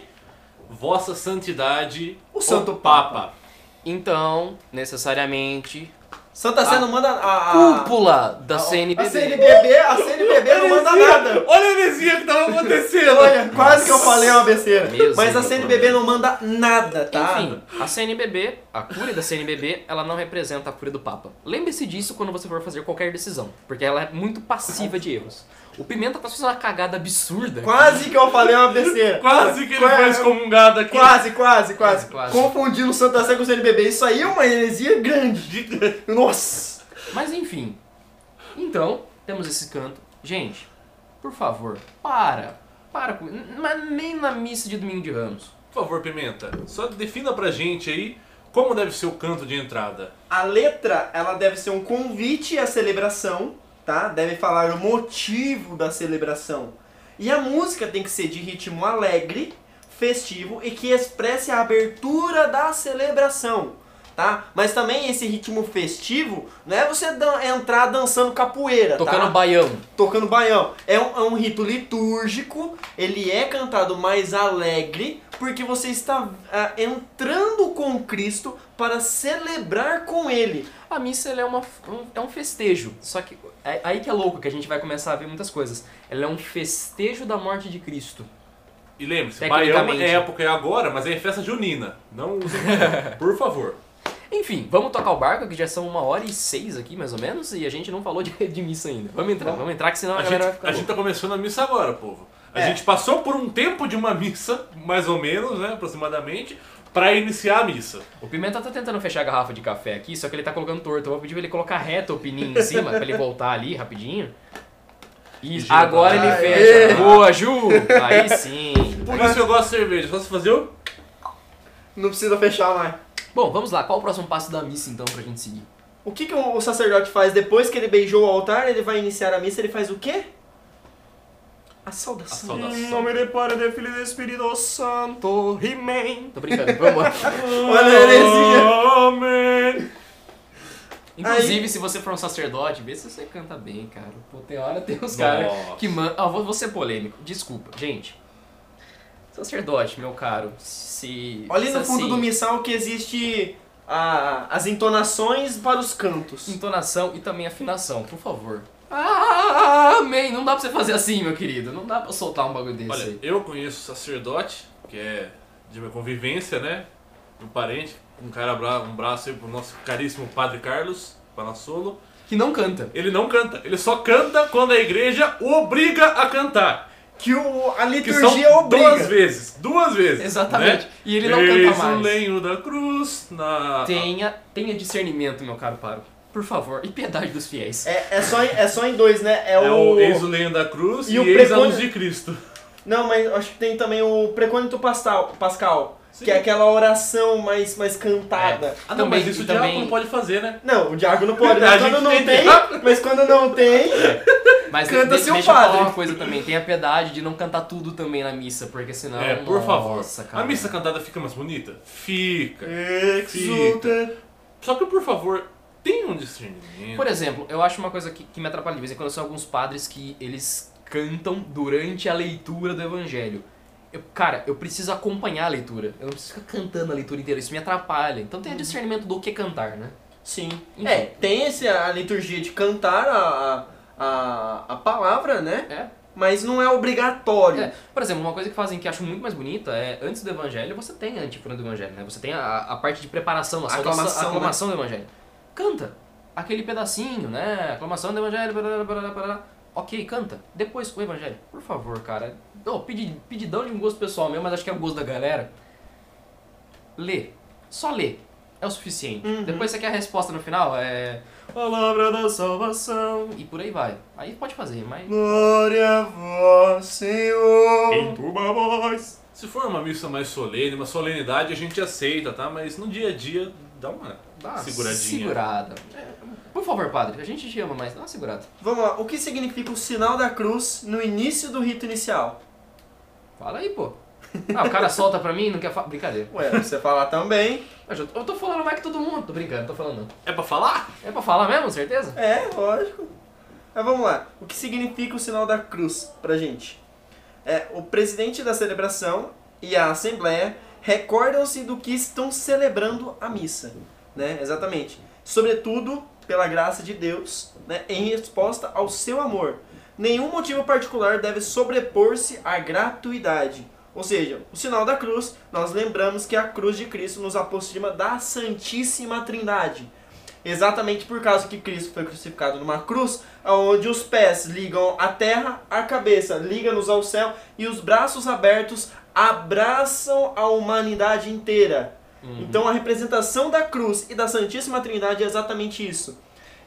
Exatamente. Né? E lembrando também que o padre dá essa saudação inicial, ele abençoa também a assembleia e tudo aquilo, dá é, credulidade, não sei, dá créditos, né, suficiente ali para entrarmos em celebração. Né? Exato. Isso consiste a saudação inicial. Nos ajuda a rezar. E exatamente. A saudação que ele fala também não é uma oração criada. Essas, essas saudações que estão no missal, logo da, da entrada, são tiradas das cartas de Paulo. São as saudações de Paulo às comunidades. Olha. É. É tirado da Bíblia isso, tá? É, se você não entendeu, Jusão, né? E se Sim. você tiver alguma dúvida, confira. Confira, confira comigo no replay. Existe? Vá até a sua Bíblia e vá chegando, né? Exato. É o replay de dois mil anos, né? Existem aqueles sacerdotes que criam essa oração, né? Uhum. No meio, não seguem o, a, o missal romano, né? Mas as orações ali, a saudação da, da a assembleia é a saudação de Paulo que, dá, que se dá às comunidades. Né? O Senhor que encaminha os nossos corações. Exatamente. Entendeu? É Paulo falando com as comunidades e Paulo representava... Cristo também, né? Paulo dava cada paulada em todo mundo. Dava cada paulada. Cri... E piada Paulo... horrível, mas tudo bem. Acabou com o ritmo essa, de explicação essa... aqui com o negócio, mas tudo bem. Aê, bate palminha, bate. Vamos tocar em frente. Vamos seguir. Como diria Almir Sater, né? Vamos tocando em frente. É, é. isso? Nossa, acho que a gente a referência de música tá bom, nosso... hein? Acho que a gente pode ir pro ato penitencial, pro Dioto pedir perdão por essa última piada que ele fez. Perdão, Jesus. Bom, ato penitencial agora então? Vamos lá. Deixa eu... Vamos, vamos falar a definição básica. Né? A gente pode fazer depois sobre um podcast também, depende do que vocês pedirem, que vocês mandarem mensagem pra gente, né? Seguinte, a gente vai falar um pouquinho sobre pecados. Existem dois ramos de pecados, você deve ter aprendido isso na catequese, ou no crisma pelo menos, né? E quais são eles, Vioto? Pecados mortais, morte, e pecados e... veniais. E, e qual a diferença entre eles? Pecadinhos de estimação, pecado... se você não cuidar, é. se torna mortal. Pecados mortais te levam pro inferno, ó Ju. Pecados veniais são como beliscadinhas em Jesus, que Jesus na verdade dá em você, mas tudo bem. O pecado é uma beliscadinha. Beliscadinha de Jesus. Exatamente. Eu acho que uma beliscadinha de Jesus, acho que é melhor. Eu acho tá? que depois dessa na missa de amanhã a gente vai ter que pedir perdão por causa da beliscada. Fazer o que? É, é óbvio. Enfim, né? Diferença básica. Uma te fecha a graça da caridade, outra te impede um pouco. Uma te fecha com a graça de a, a, aderir ao plano de Cristo com os irmãos, a outra é... Afasta. Afasta um É pouquinho. Como se fosse uma torneira de banheiro, ah. de pia. Quando você fecha ela por completo, a graça não desce, a água não desce. Hum. E se você deixar fechar ela mal feita, né, ela fica ainda escorrendo um pouquinho ainda, um Exatamente. fiozinho de água. Que seria um pouco da graça é. de Deus ainda correndo na sua vida. E por que existe um ato penitencial? E eu vou falar isso com as palavras claras. Ato penitencial é para tirar pecados veniais. E aí a gente vai começar a entender o porquê. Existe uma coisa muito grande, né, que acho dentro da igreja, é bom falar disso, que a, a fila da comunhão ela é gigantesca, né? Todo mundo comunga, mas a fila da confissão ela é pequena, pequena né? Favor. Eu tomei de um tempo pra cá de confessar todas as semanas para receber melhor a Eucaristia, né? E é legal, né? Porque você vê pouca gente confessando, porque a galera geralmente ou tem vergonha ou não quer nem saber o que, que é a, a confissão, né? Espero que sejam todos santos, menos eu, né? Porque eu tô indo toda semana, a galera não vai nunca, uma vez por mês. A igreja pede que vá é. pelo menos uma vez por ano. É. Tem gente que tá comungando aí faz dez anos e não confessa. É, exatamente, né? Boa! Enfim. Ou às vezes conta a história no confessionário pra poder justificar o pecado, é. ao invés de simplesmente falar ele. É. E aí vamos entender. Pecado e detalhe, morto. Confessar não é chegar no padre, não. O confessionário e falar, nossa, eu não matei, não roubei, do resto eu fiz de tudo, tá? Se é... prepare também antes pra isso. Exatamente. É, se você a gente, é um a gente vai rico... fazer um podcast sobre confissão, galera. Relaxa. E um e-book. Um e-book também. Spoiler. Vamos lá. E, e é interessante a gente falar isso, né? Porque a, a confissão ela serve para os pecados mortais e veniais. Né? Então, como os pecados mortais fecham a graça para com Deus, você deve pedir perdão aos, a Deus por meio do sacerdote, porque o sacerdote ele age na pessoa de Cristo do sacramento. A gente vai entender isso depois um, um tempinho melhor na hora da consagração, né? E o ato penitencial, como ele funciona? Digamos que você não tenha pecado mortal, porque para comungar você não pode ter pecado mortal, né? Lembrando que se você vai comungar plenamente Cristo e o pecado é a substância, vamos dizer assim, anticrista, substância contrária a Deus, você não pode ter pecado para comungar Jesus. É óbvio, né?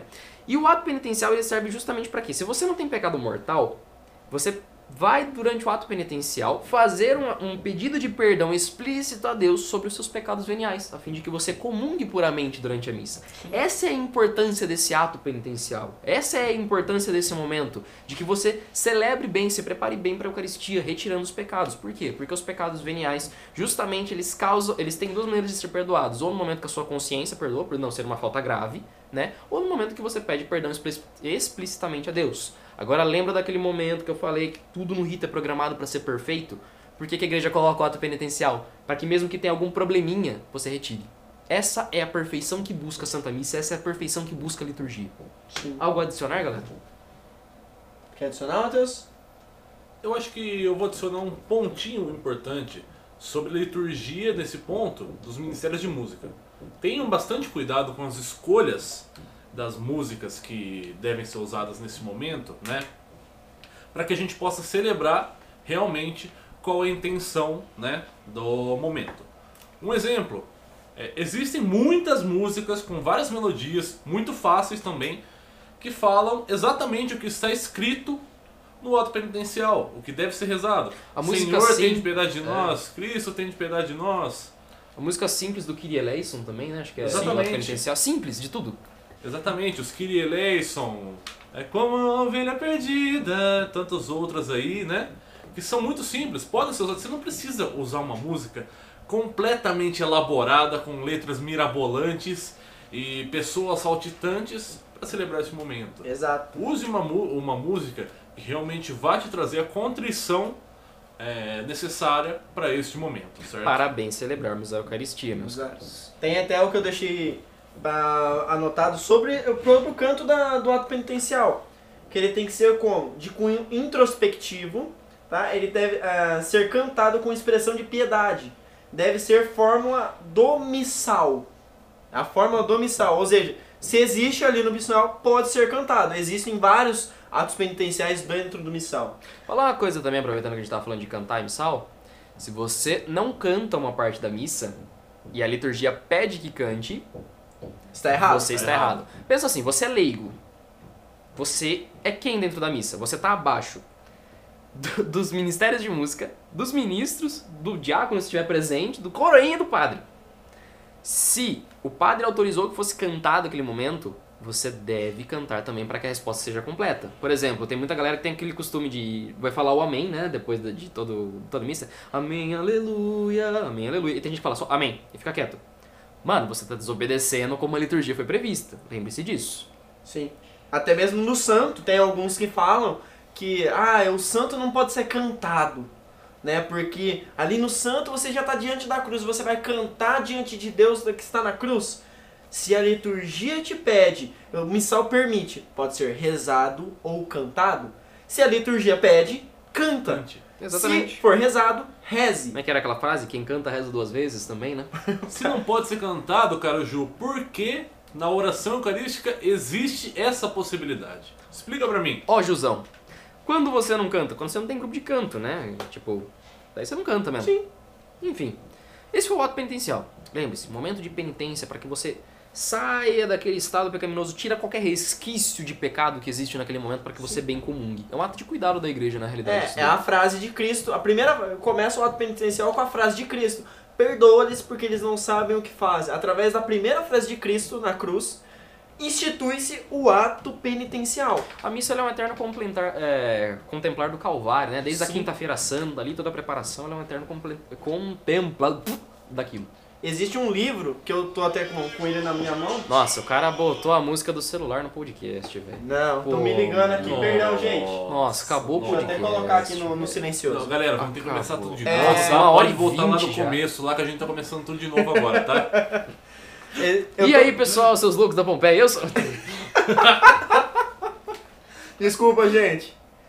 Ó, eu tô com um livro que, se você não conhece esse livro... Eu oriento você até ó, a pesquisar e comprar. É um livro fininho, ele é barato, tá? Ele custa no máximo vinte, trinta reais, no máximo, esse livro.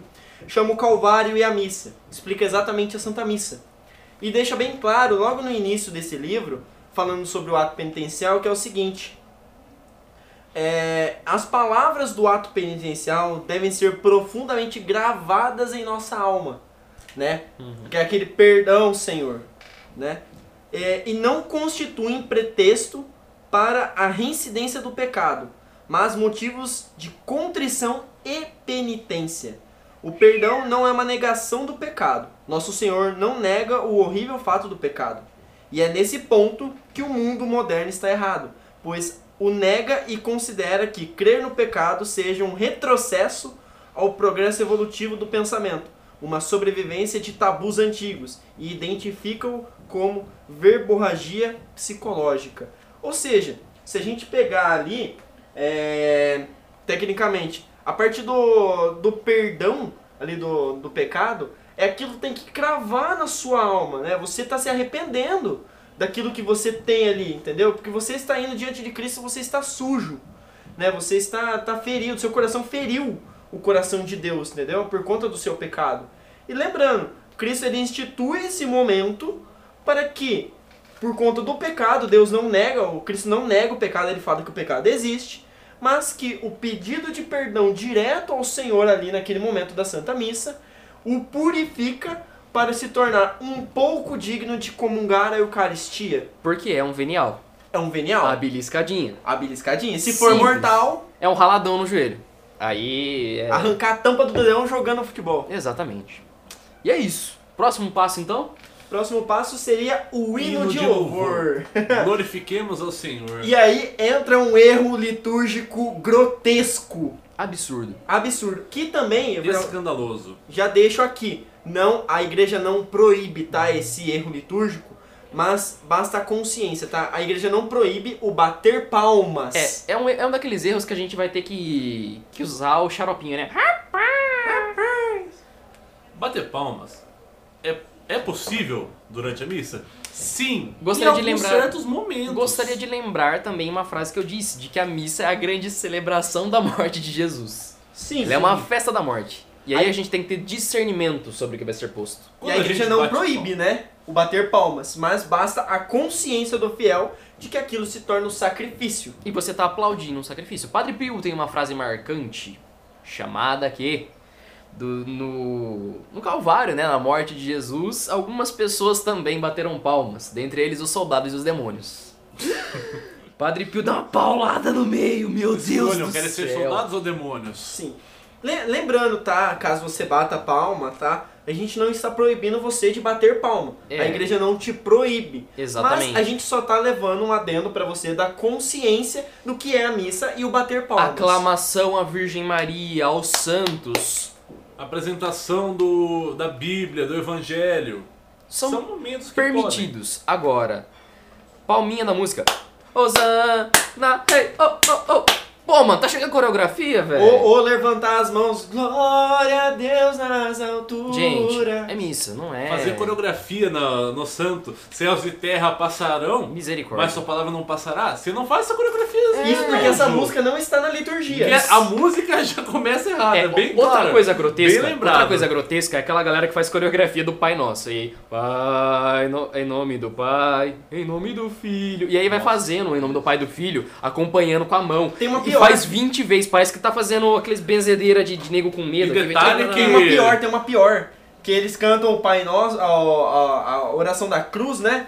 Em nome do Pai, em nome do Filho, em nome do Espírito Santo, amém. Gente... Tá achando que é culto? Tá achando e, que é. E tem gente que erga a mão pro alto, ah, em nome do Pai erga a mão pro alto, em nome do Filho ah, abre os braços assim, e do Espírito Santo faz a pombinha. Celebração da morte de gente, Cristo. Gente, vocês acham que o... Que é o quando a gente faz o sinal da cruz, não é suficiente, é que a gente precisa pegar e continuar com para louvar e agradecer. Você acha que precisa disso? Não tem necessidade. Não tem necessidade não disso. Tem. Acho que algo que é importante falar é que ah, a missa tem que ser alegre. Tem, desde que ela respeite a liturgia. Porque, exato, mais uma vez, o riso, o riso à toa, a grande euforia, né? Jesus não ria o tempo todo. Não se tem um momento que Jesus risse, desse gargalhada, porque justamente o riso exacerbado torna-se também um usufruir do lado pecaminoso, do pecado mortal.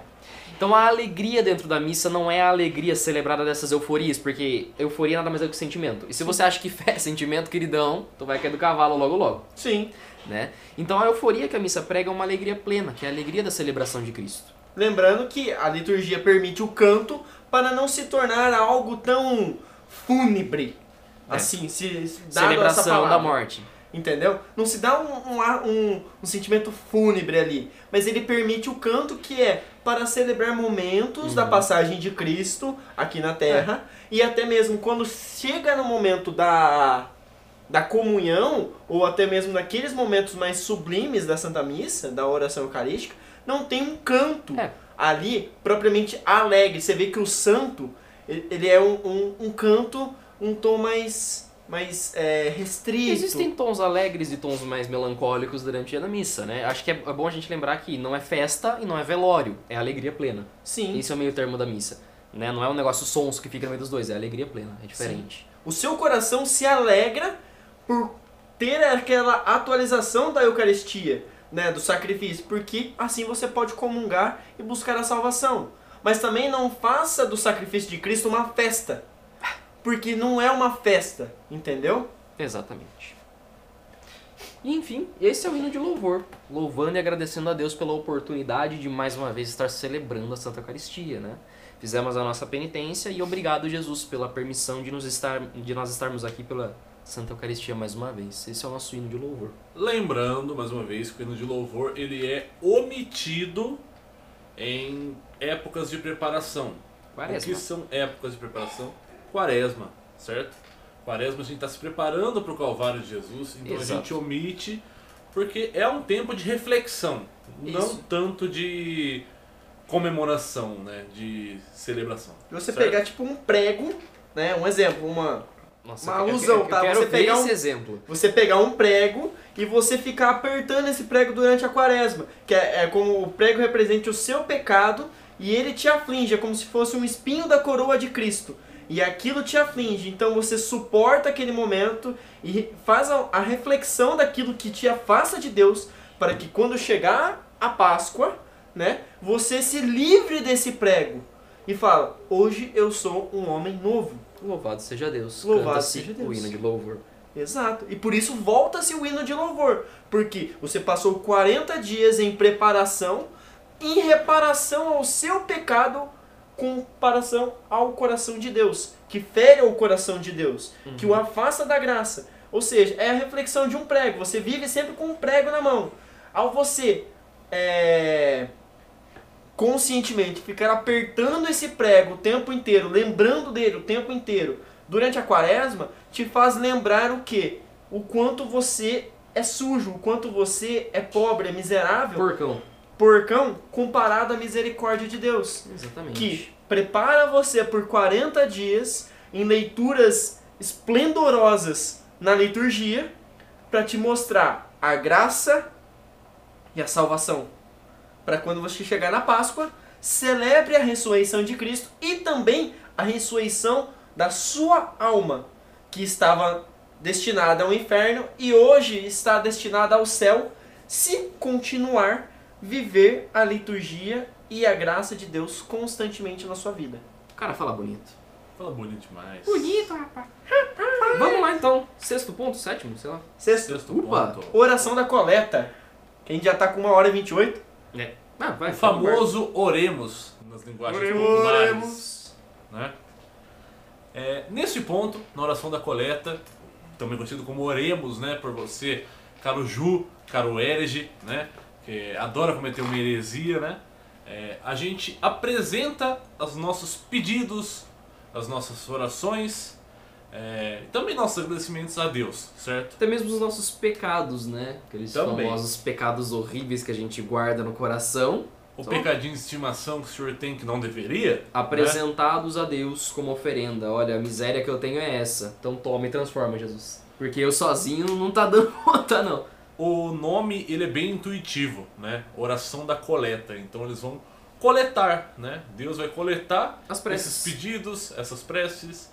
essas orações e tudo mais que a gente tem a oferecer nesse momento, certo? Certíssimo, né? Que é aonde a gente encerra o rito de entrada. Uh! E aí a gente vai pro rito da, da palavra. palavra.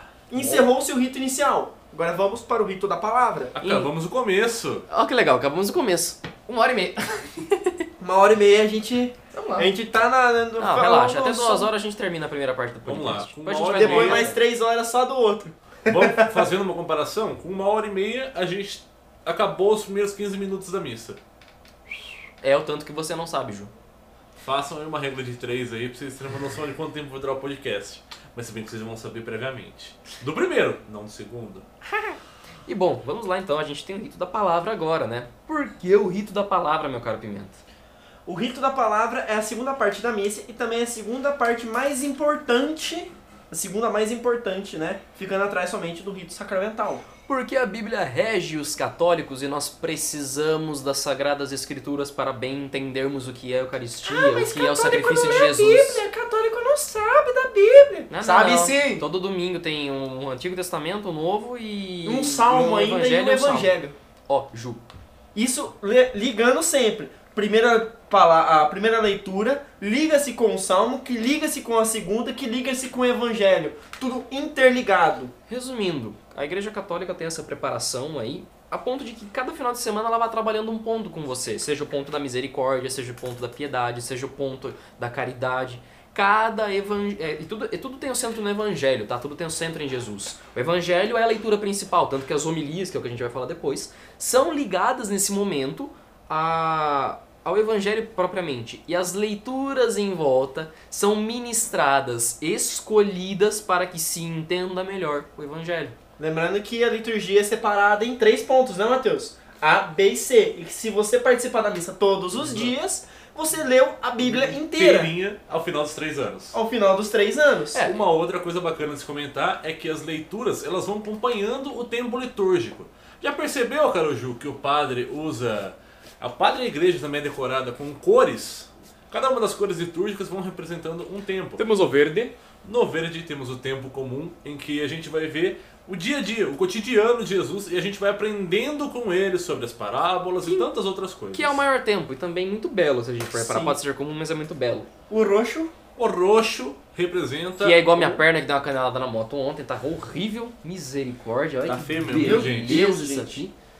O roxo representa muito essa contrição, esse arrependimento, e a gente tem ele, né, em algum, em, principalmente durante a quaresma e durante o advento, que são os tempos preparatórios, e as leituras também vão ser destinadas a esses tempos. Podem reparar que durante a quaresma as leituras são muito bonitas e já falando, já Jesus já começa a anunciar a sua morte aos discípulos. Até ali que a gente tem o famoso afasta-te de mim, Satanás. De Pedrão. Vaza, negão. Certo? Lembrando que o roxo também no advento, né? No o advento. Roxo tem uma seleção de cores, né? No advento, a coroa, no, né? Na coroa do advento a gente tem quatro cores também, mas isso fica como episódio para um próximo podcast. Sim. Senão certo? A gente não vai acabar isso aqui. E durante o advento as leituras são mais voltadas para o anúncio da chegada de Jesus, né? A gente vai ver principalmente o Evangelho de Lucas, né? É, lembrando que como existem os Evangelhos A, B e C, que são seguidos um a cada ano, porém a gente pode usar Evangelhos diferentes durante esse tempo, né? É bom falar dos Evangelhos que a gente tem o A, B e o C, né? O ano A, o ano B e o ano C. Isso representa que cada um desses anos a gente tem mais leituras de um Evangelho, né? Então acho que era o A São Mateus, B de Marcos e C de Lucas. De Lucas. Acho que deve ser assim. Acho que é, é mas e João? João. João, ele fica muito no... Na, na, principalmente na parte do, da quaresma, que fala muito. João e por, da Semana Santa. É, por Semana ser Santa. O cara que viveu lado a lado com Jesus. Lembrando, inclusive, que repousou sua cabeça aos peitos de Jesus. Ou coisa bonita, né? Ele, ele vai tem... contar tudo com uma riqueza de detalhes muito é, maior. E João isso, é a igreja entende único... essa riqueza para momentos ricos da igreja. E ele é o único que sai fora do grupinho da galera. É, porque os três primeiros são sinóticos, São né? sinóticos, eles relatam quase a mesma coisa. O que dá veracidade a tudo que foi colocado na Exato. Bíblia. Um fala da humanidade de Jesus, outro fala das gra... da... dos... milagres, da... dos milagres de Jesus, o outro da história do homem Jesus. E se complementam por completo em, em tudo, praticamente. Em tudo, só que João, ele tem uma especialidade. Ele fala a divindade de Jesus em três pontos do Evangelho de, de João, e do qual você não vê em nenhum outro Evangelho, que ele sinta que Jesus manifestou a sua glória. Transfiguração. Transfiguração, nossa. As bodas de Caná, e teve mais um, agora eu não vou me recordar, mas teve mais um da qual ele falou que manifestou a sua glória. Exatamente. Certo? Então a gente vai ter o vermelho. Vermelhos são usados mais em algumas solenidades, como Pentecostes, certo? Tudo que é. tem a ver com fogo, com sangue, com... E martírio. Exatamente, por isso sangue. Vermelho. Gente, é cor, é, é básico da humanidade. Não, Sim, não foge, entendeu? Do, do básico de você entender. A liturgia não é uma coisa oh, tão complicada também assim. E o branco vem para os tempos festivos, o tempo pascal, né, que Sim. dura bastante tempo, e o tempo de Natal. E lembrando uma coisa muito curiosa sobre a igreja, que é muito bom, que o tempo pascal ele tem uma duração maior que a quaresma, certo? Ele dura oito domingos, se eu não me engano. Oitava da Páscoa. Né? Enquanto a quaresma dura cinco domingos, certo? Por que isso? Porque o tempo de festa tem que ser maior que o tempo de preparação. Então, quando alguém falar, você não deve ir em festa porque você é católico, diga a ele, afasta-se de mim, Satanás. A minha igreja é festeira sim. Sim. Inclusive, deixa eu falar uma coisa pra você católico que já pratica um dos costumes, umas tradições maiores da igreja, que é de não comer carne às sextas-feiras. Na oitava da Páscoa é festa, negão, e você não pode fazer jejum na festa. Então as sextas-feiras são permitidas aí você mandar o bifão pra dentro, aquele Exato. Steak top. E é isso, senhoras e senhores. Isso é um pouquinho da leitura da palavra. Lembrando que tudo isso é pra bem viver melhor a Eucaristia. Correto, senhores? Mais algum adendo? Acho que não, acho então, que... É, a gente passa só... por todos os pontos da missa, né? O salmo, ele justamente é uma divisão, que é uma coisa separada da igreja, que é canto, Sim. pra ficar bonito, hein, inclusive. Os cantos, na maioria, a maioria deles escrito pelo rei Salomão, né? Uhum. Sabe o rei Salomão, que escreveu um dos melhores sábio. livros da Bíblia, na minha opinião, que é Eclesiastes. Maravilhoso. É, era uma pessoa muito reconhecida também por sua sabedoria. Davi também né? tem alguns salmos, não é? Sim. Tem Davi também, enfim. É... Sim. E você pode ver que existe uma contemplação muito ímpar. Da, desde a divindade, da vivência, de tudo relacionado a Deus. Apreciem, saibam apreciar o Salmo. E o Evangelho, como a gente já diz, né, até com esses adendos aí sobre os tempos litúrgicos, né, a gente vai contar sobre a vida de Jesus. É, sempre vai ter um relato sobre isso, né? É, uma curiosidade bacana também é que no tempo da Páscoa, a, leit- a segunda leitura... em sua maioria, quase que obrigatoriamente, vai ser dos Atos dos Apóstolos, certo? Exatamente. Para demonstrar todo esse momento pós-ressurreição é, de Jesus, né? Até o momento de sua ascensão aos céus. Sim, é separada assim. Primeira leitura, Antigo, Salmo, que é ou pega do Cântico dos Cânticos, ou o próprio Salmo, né? noventa e nove por cento é Salmo, hum. né? É, a segunda leitura, pega-se o Novo Testamento e o Evangelho. É, lembrando sempre que existem momentos na, Santa, na, na igreja, alguns tempos, da qual a primeira leitura é voltada para o Novo Testamento. Às vezes, muitas vezes em Pentecostes, né? É dado, ou que se segue depois de Pentecostes, algumas leituras acabam falando, é, pegando o livro de Atos dos Apóstolos, uhum. né? Ou alguma, às vezes alguma carta de São Paulo, mas são momentos específicos. O restante é sempre Antigo Testamento, Salmo, Novo Testamento e Evangelho. Tempo comum, esse é o comum. Isso. Enfim, isso, e tudo isso selecionado para leitura, as leituras para boa vivência da, é, da, da Eucaristia. Só que, vós leigos, são Ju. Nós somos... Hashtag somos Ju. Olha que beleza. Todos nós somos Ju. E aqui o Ju não entende a, a, a, o evangelho da maneira correta porque não tem estudo. O Juzão top foi Lutero. Sim. Que entendeu tudo errado. Errado. Lembrando que das noventa e cinco teses dele, pelo menos sessenta e quatro foram aprovadas pelo Papa daquela época. Mas ele não queria. Falei assim, se não for cem por cento, eu não quero, eu crio a minha igreja. Ele foi, ele criou. Ju. Ju. Então veja que ele se inspira bastante em Pedrão e ser cabeça dura, mas é. não em sabedoria. Exatamente. Legal que ele poderia ser um doutor da igreja. Uhum. Ele poderia, mas ele não quis. E adiantaria agora você fazer todas as leituras sem o fiel entender as leituras? Não. Porque você precisa também de, uma, de um crescimento. A Igreja Católica vira o crescimento da sua santidade, né? Ela pretende o crescimento da sua santidade. E a gente chega num ponto que vai dividir o podcast na próxima parte, né? Não, ainda faltamos falar sobre... A profissão a, de fé. A homilia, a profissão de fé. É verdade, é verdade. É, e, e, a, e, a, e a oração está da oferenda. Emocionado. E, a, e tem a oração ainda do ofertório, né? Que é, a, a, é o que divide. A, termina uhum. o rito da, da palavra... E inicia-se, o rito da palavra vai até a oração do ofertório. Exatamente. Acabou-se o, o, o ofertório, inicia-se o rito sacramental. E é bom falar aqui também, que agora na homilia, né? Pra que serve a homilia? Pra você entender as coisas. Não é a parte mais importante, igual meu querido catequista. Eu agradeço você, né? Porque não tem como falar outra coisa, além de agradecer ao ser que falou isso pra mim. Não é a parte mais importante da missa, mas é uma parte importantíssima para você entender, porque justamente o sacerdote vai te elucidar e mostrar melhor o que foi o Evangelho. Por quê? Porque ele tem estudo, ele te, estudou teoricamente, né, tirando os padres da T L, ele estudou, sabe as coisas e sabe interpretar bem as, sagra, as Sagradas Escrituras. Por isso a Igreja Católica tem esse cuidado, né, a ponto de que nada seja mal interpretado, e por isso o sacerdote faz a homilia. Certo? Para explicar, basicamente, para nós leigos, né? Que não temos todo esse estudo teológico que um padre tem. Mas, ô Pimenta, é sermão?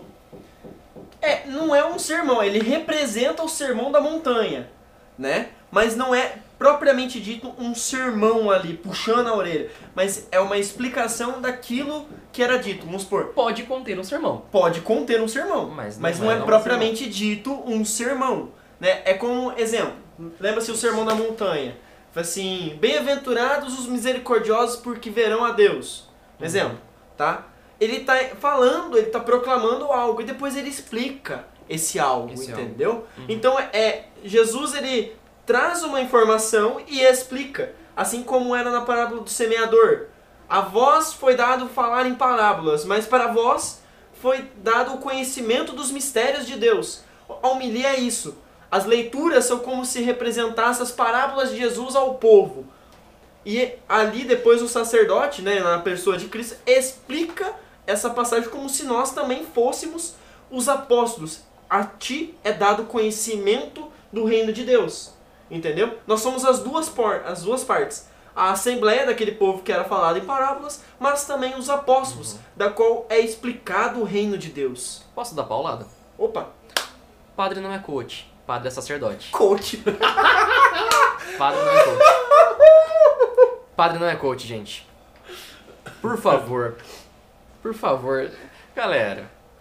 Tá de sacanagem discutir o G G, velho? Não é assim que funciona o bagulho. Tá achando que mano. Jesus é Freud? É, não é, galera. Não é coach. Não é. Não é coach. Não seja um coach, pô. Fala do evangelho, cara. Uma mensagem simples, bem trazida ao povo. É a melhor coisa que existe no mundo. Ninguém seja coach, por favor. Ninguém, não só, é, ninguém. Não, ninguém não seja, seja coach. Não, não seja. Você não sabe? Não procure saber. Né? Mas certo. enfim. Enfim, o padre faz essa explicação da homilia e tudo mais. E você é convidado a fazer uma coisa muito bonita que se chama... Profissão, profissão de, de fé. fé. Nossa, e que agora, coordenação. Nosso querido Dioto vai fazer pra gente a profissão de fé do símbolo niceno constantinopolitano. Alguém pega, por favor, como saber.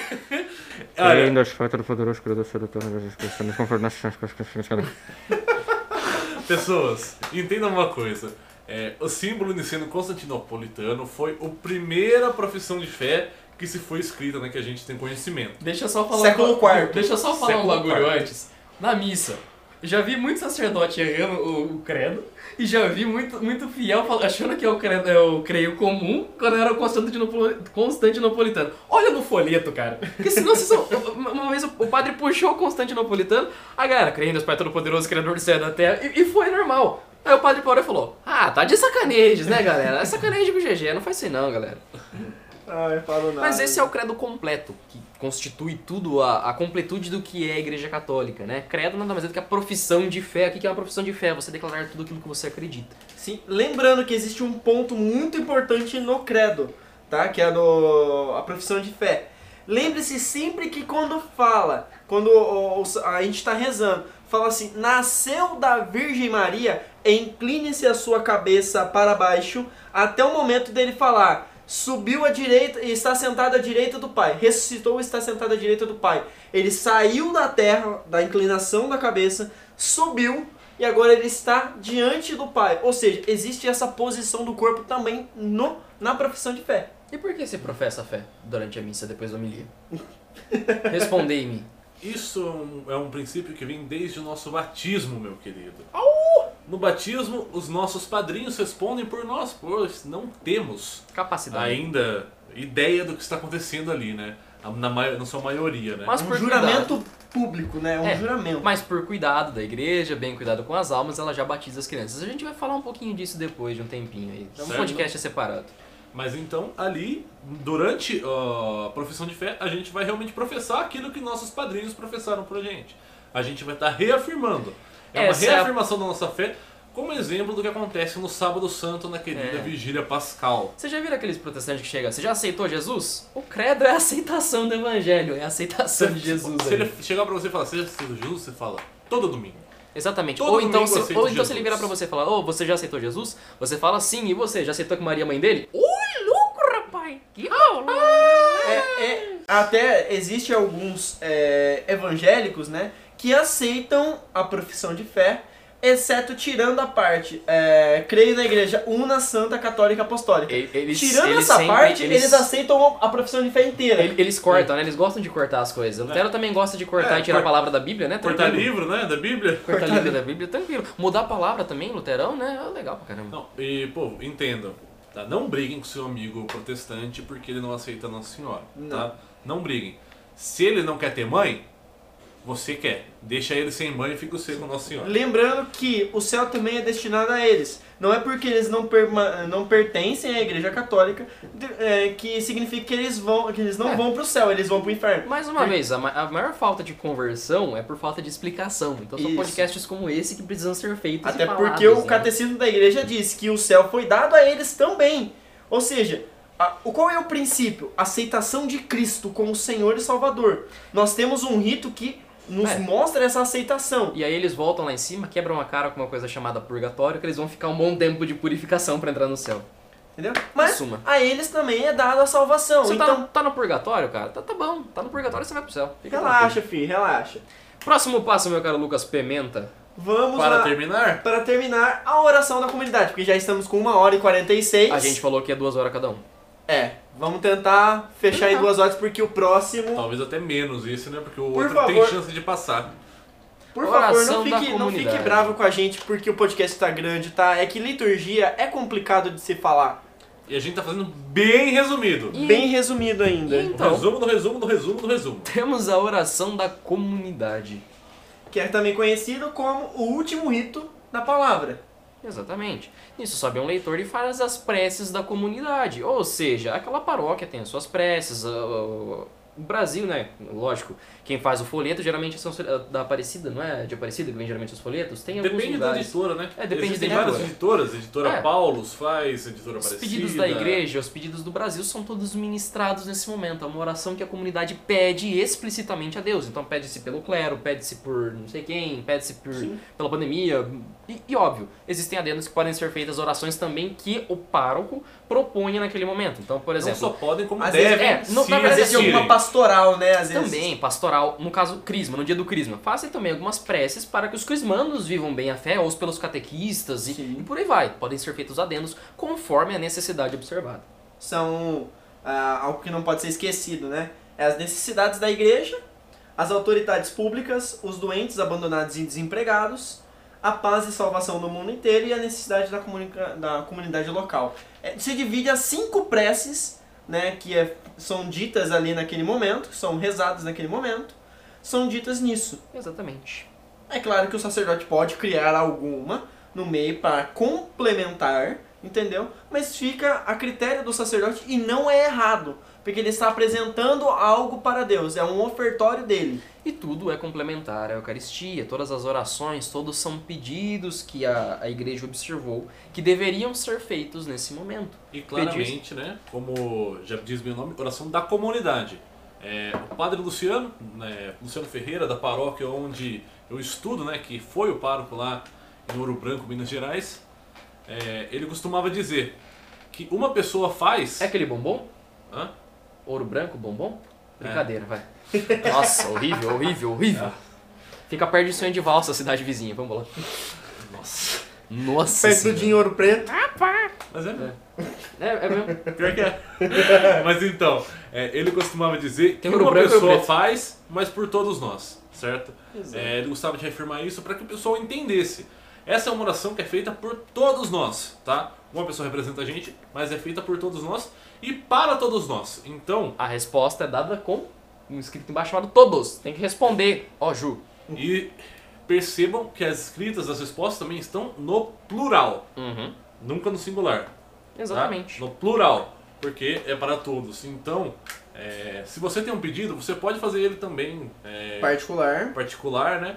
É, no seu pensamento e tudo mais, você pode colocar, é, inclusive alguns padres, a maioria, deve ser feito também, imagino, é, deixam essa lacuna para que você faça uhum. seu pedido particular. Todos os pedidos apontando para a comunhão com Cristo e para é, a ação de graças. Pela ação de graças. Resumindo, e agora? Tá bom? Por enquanto? A primeira parte, né? Olha, então aguarde aí, a gente já volta. Daqui a pouco a gente vai no banheiro, vai tomar água, que vai tomar uma, duas, duas horas parada aqui sentado. Exato. E a fita, o ponto centro do campo, fim de jogo. Então, muito obrigado por nos escutar até agora, mas aguarde que tem mais. Então... É, e se você quer uma piadinha ruim no final de podcast, tá? Aguarde a segunda parte, porque só no final a gente vai fazer exatamente as piadinhas. Então, au revoir, à bientôt, je vous bénisse, até daqui a pouco. Tchau, tchau. Valeu. Adiós.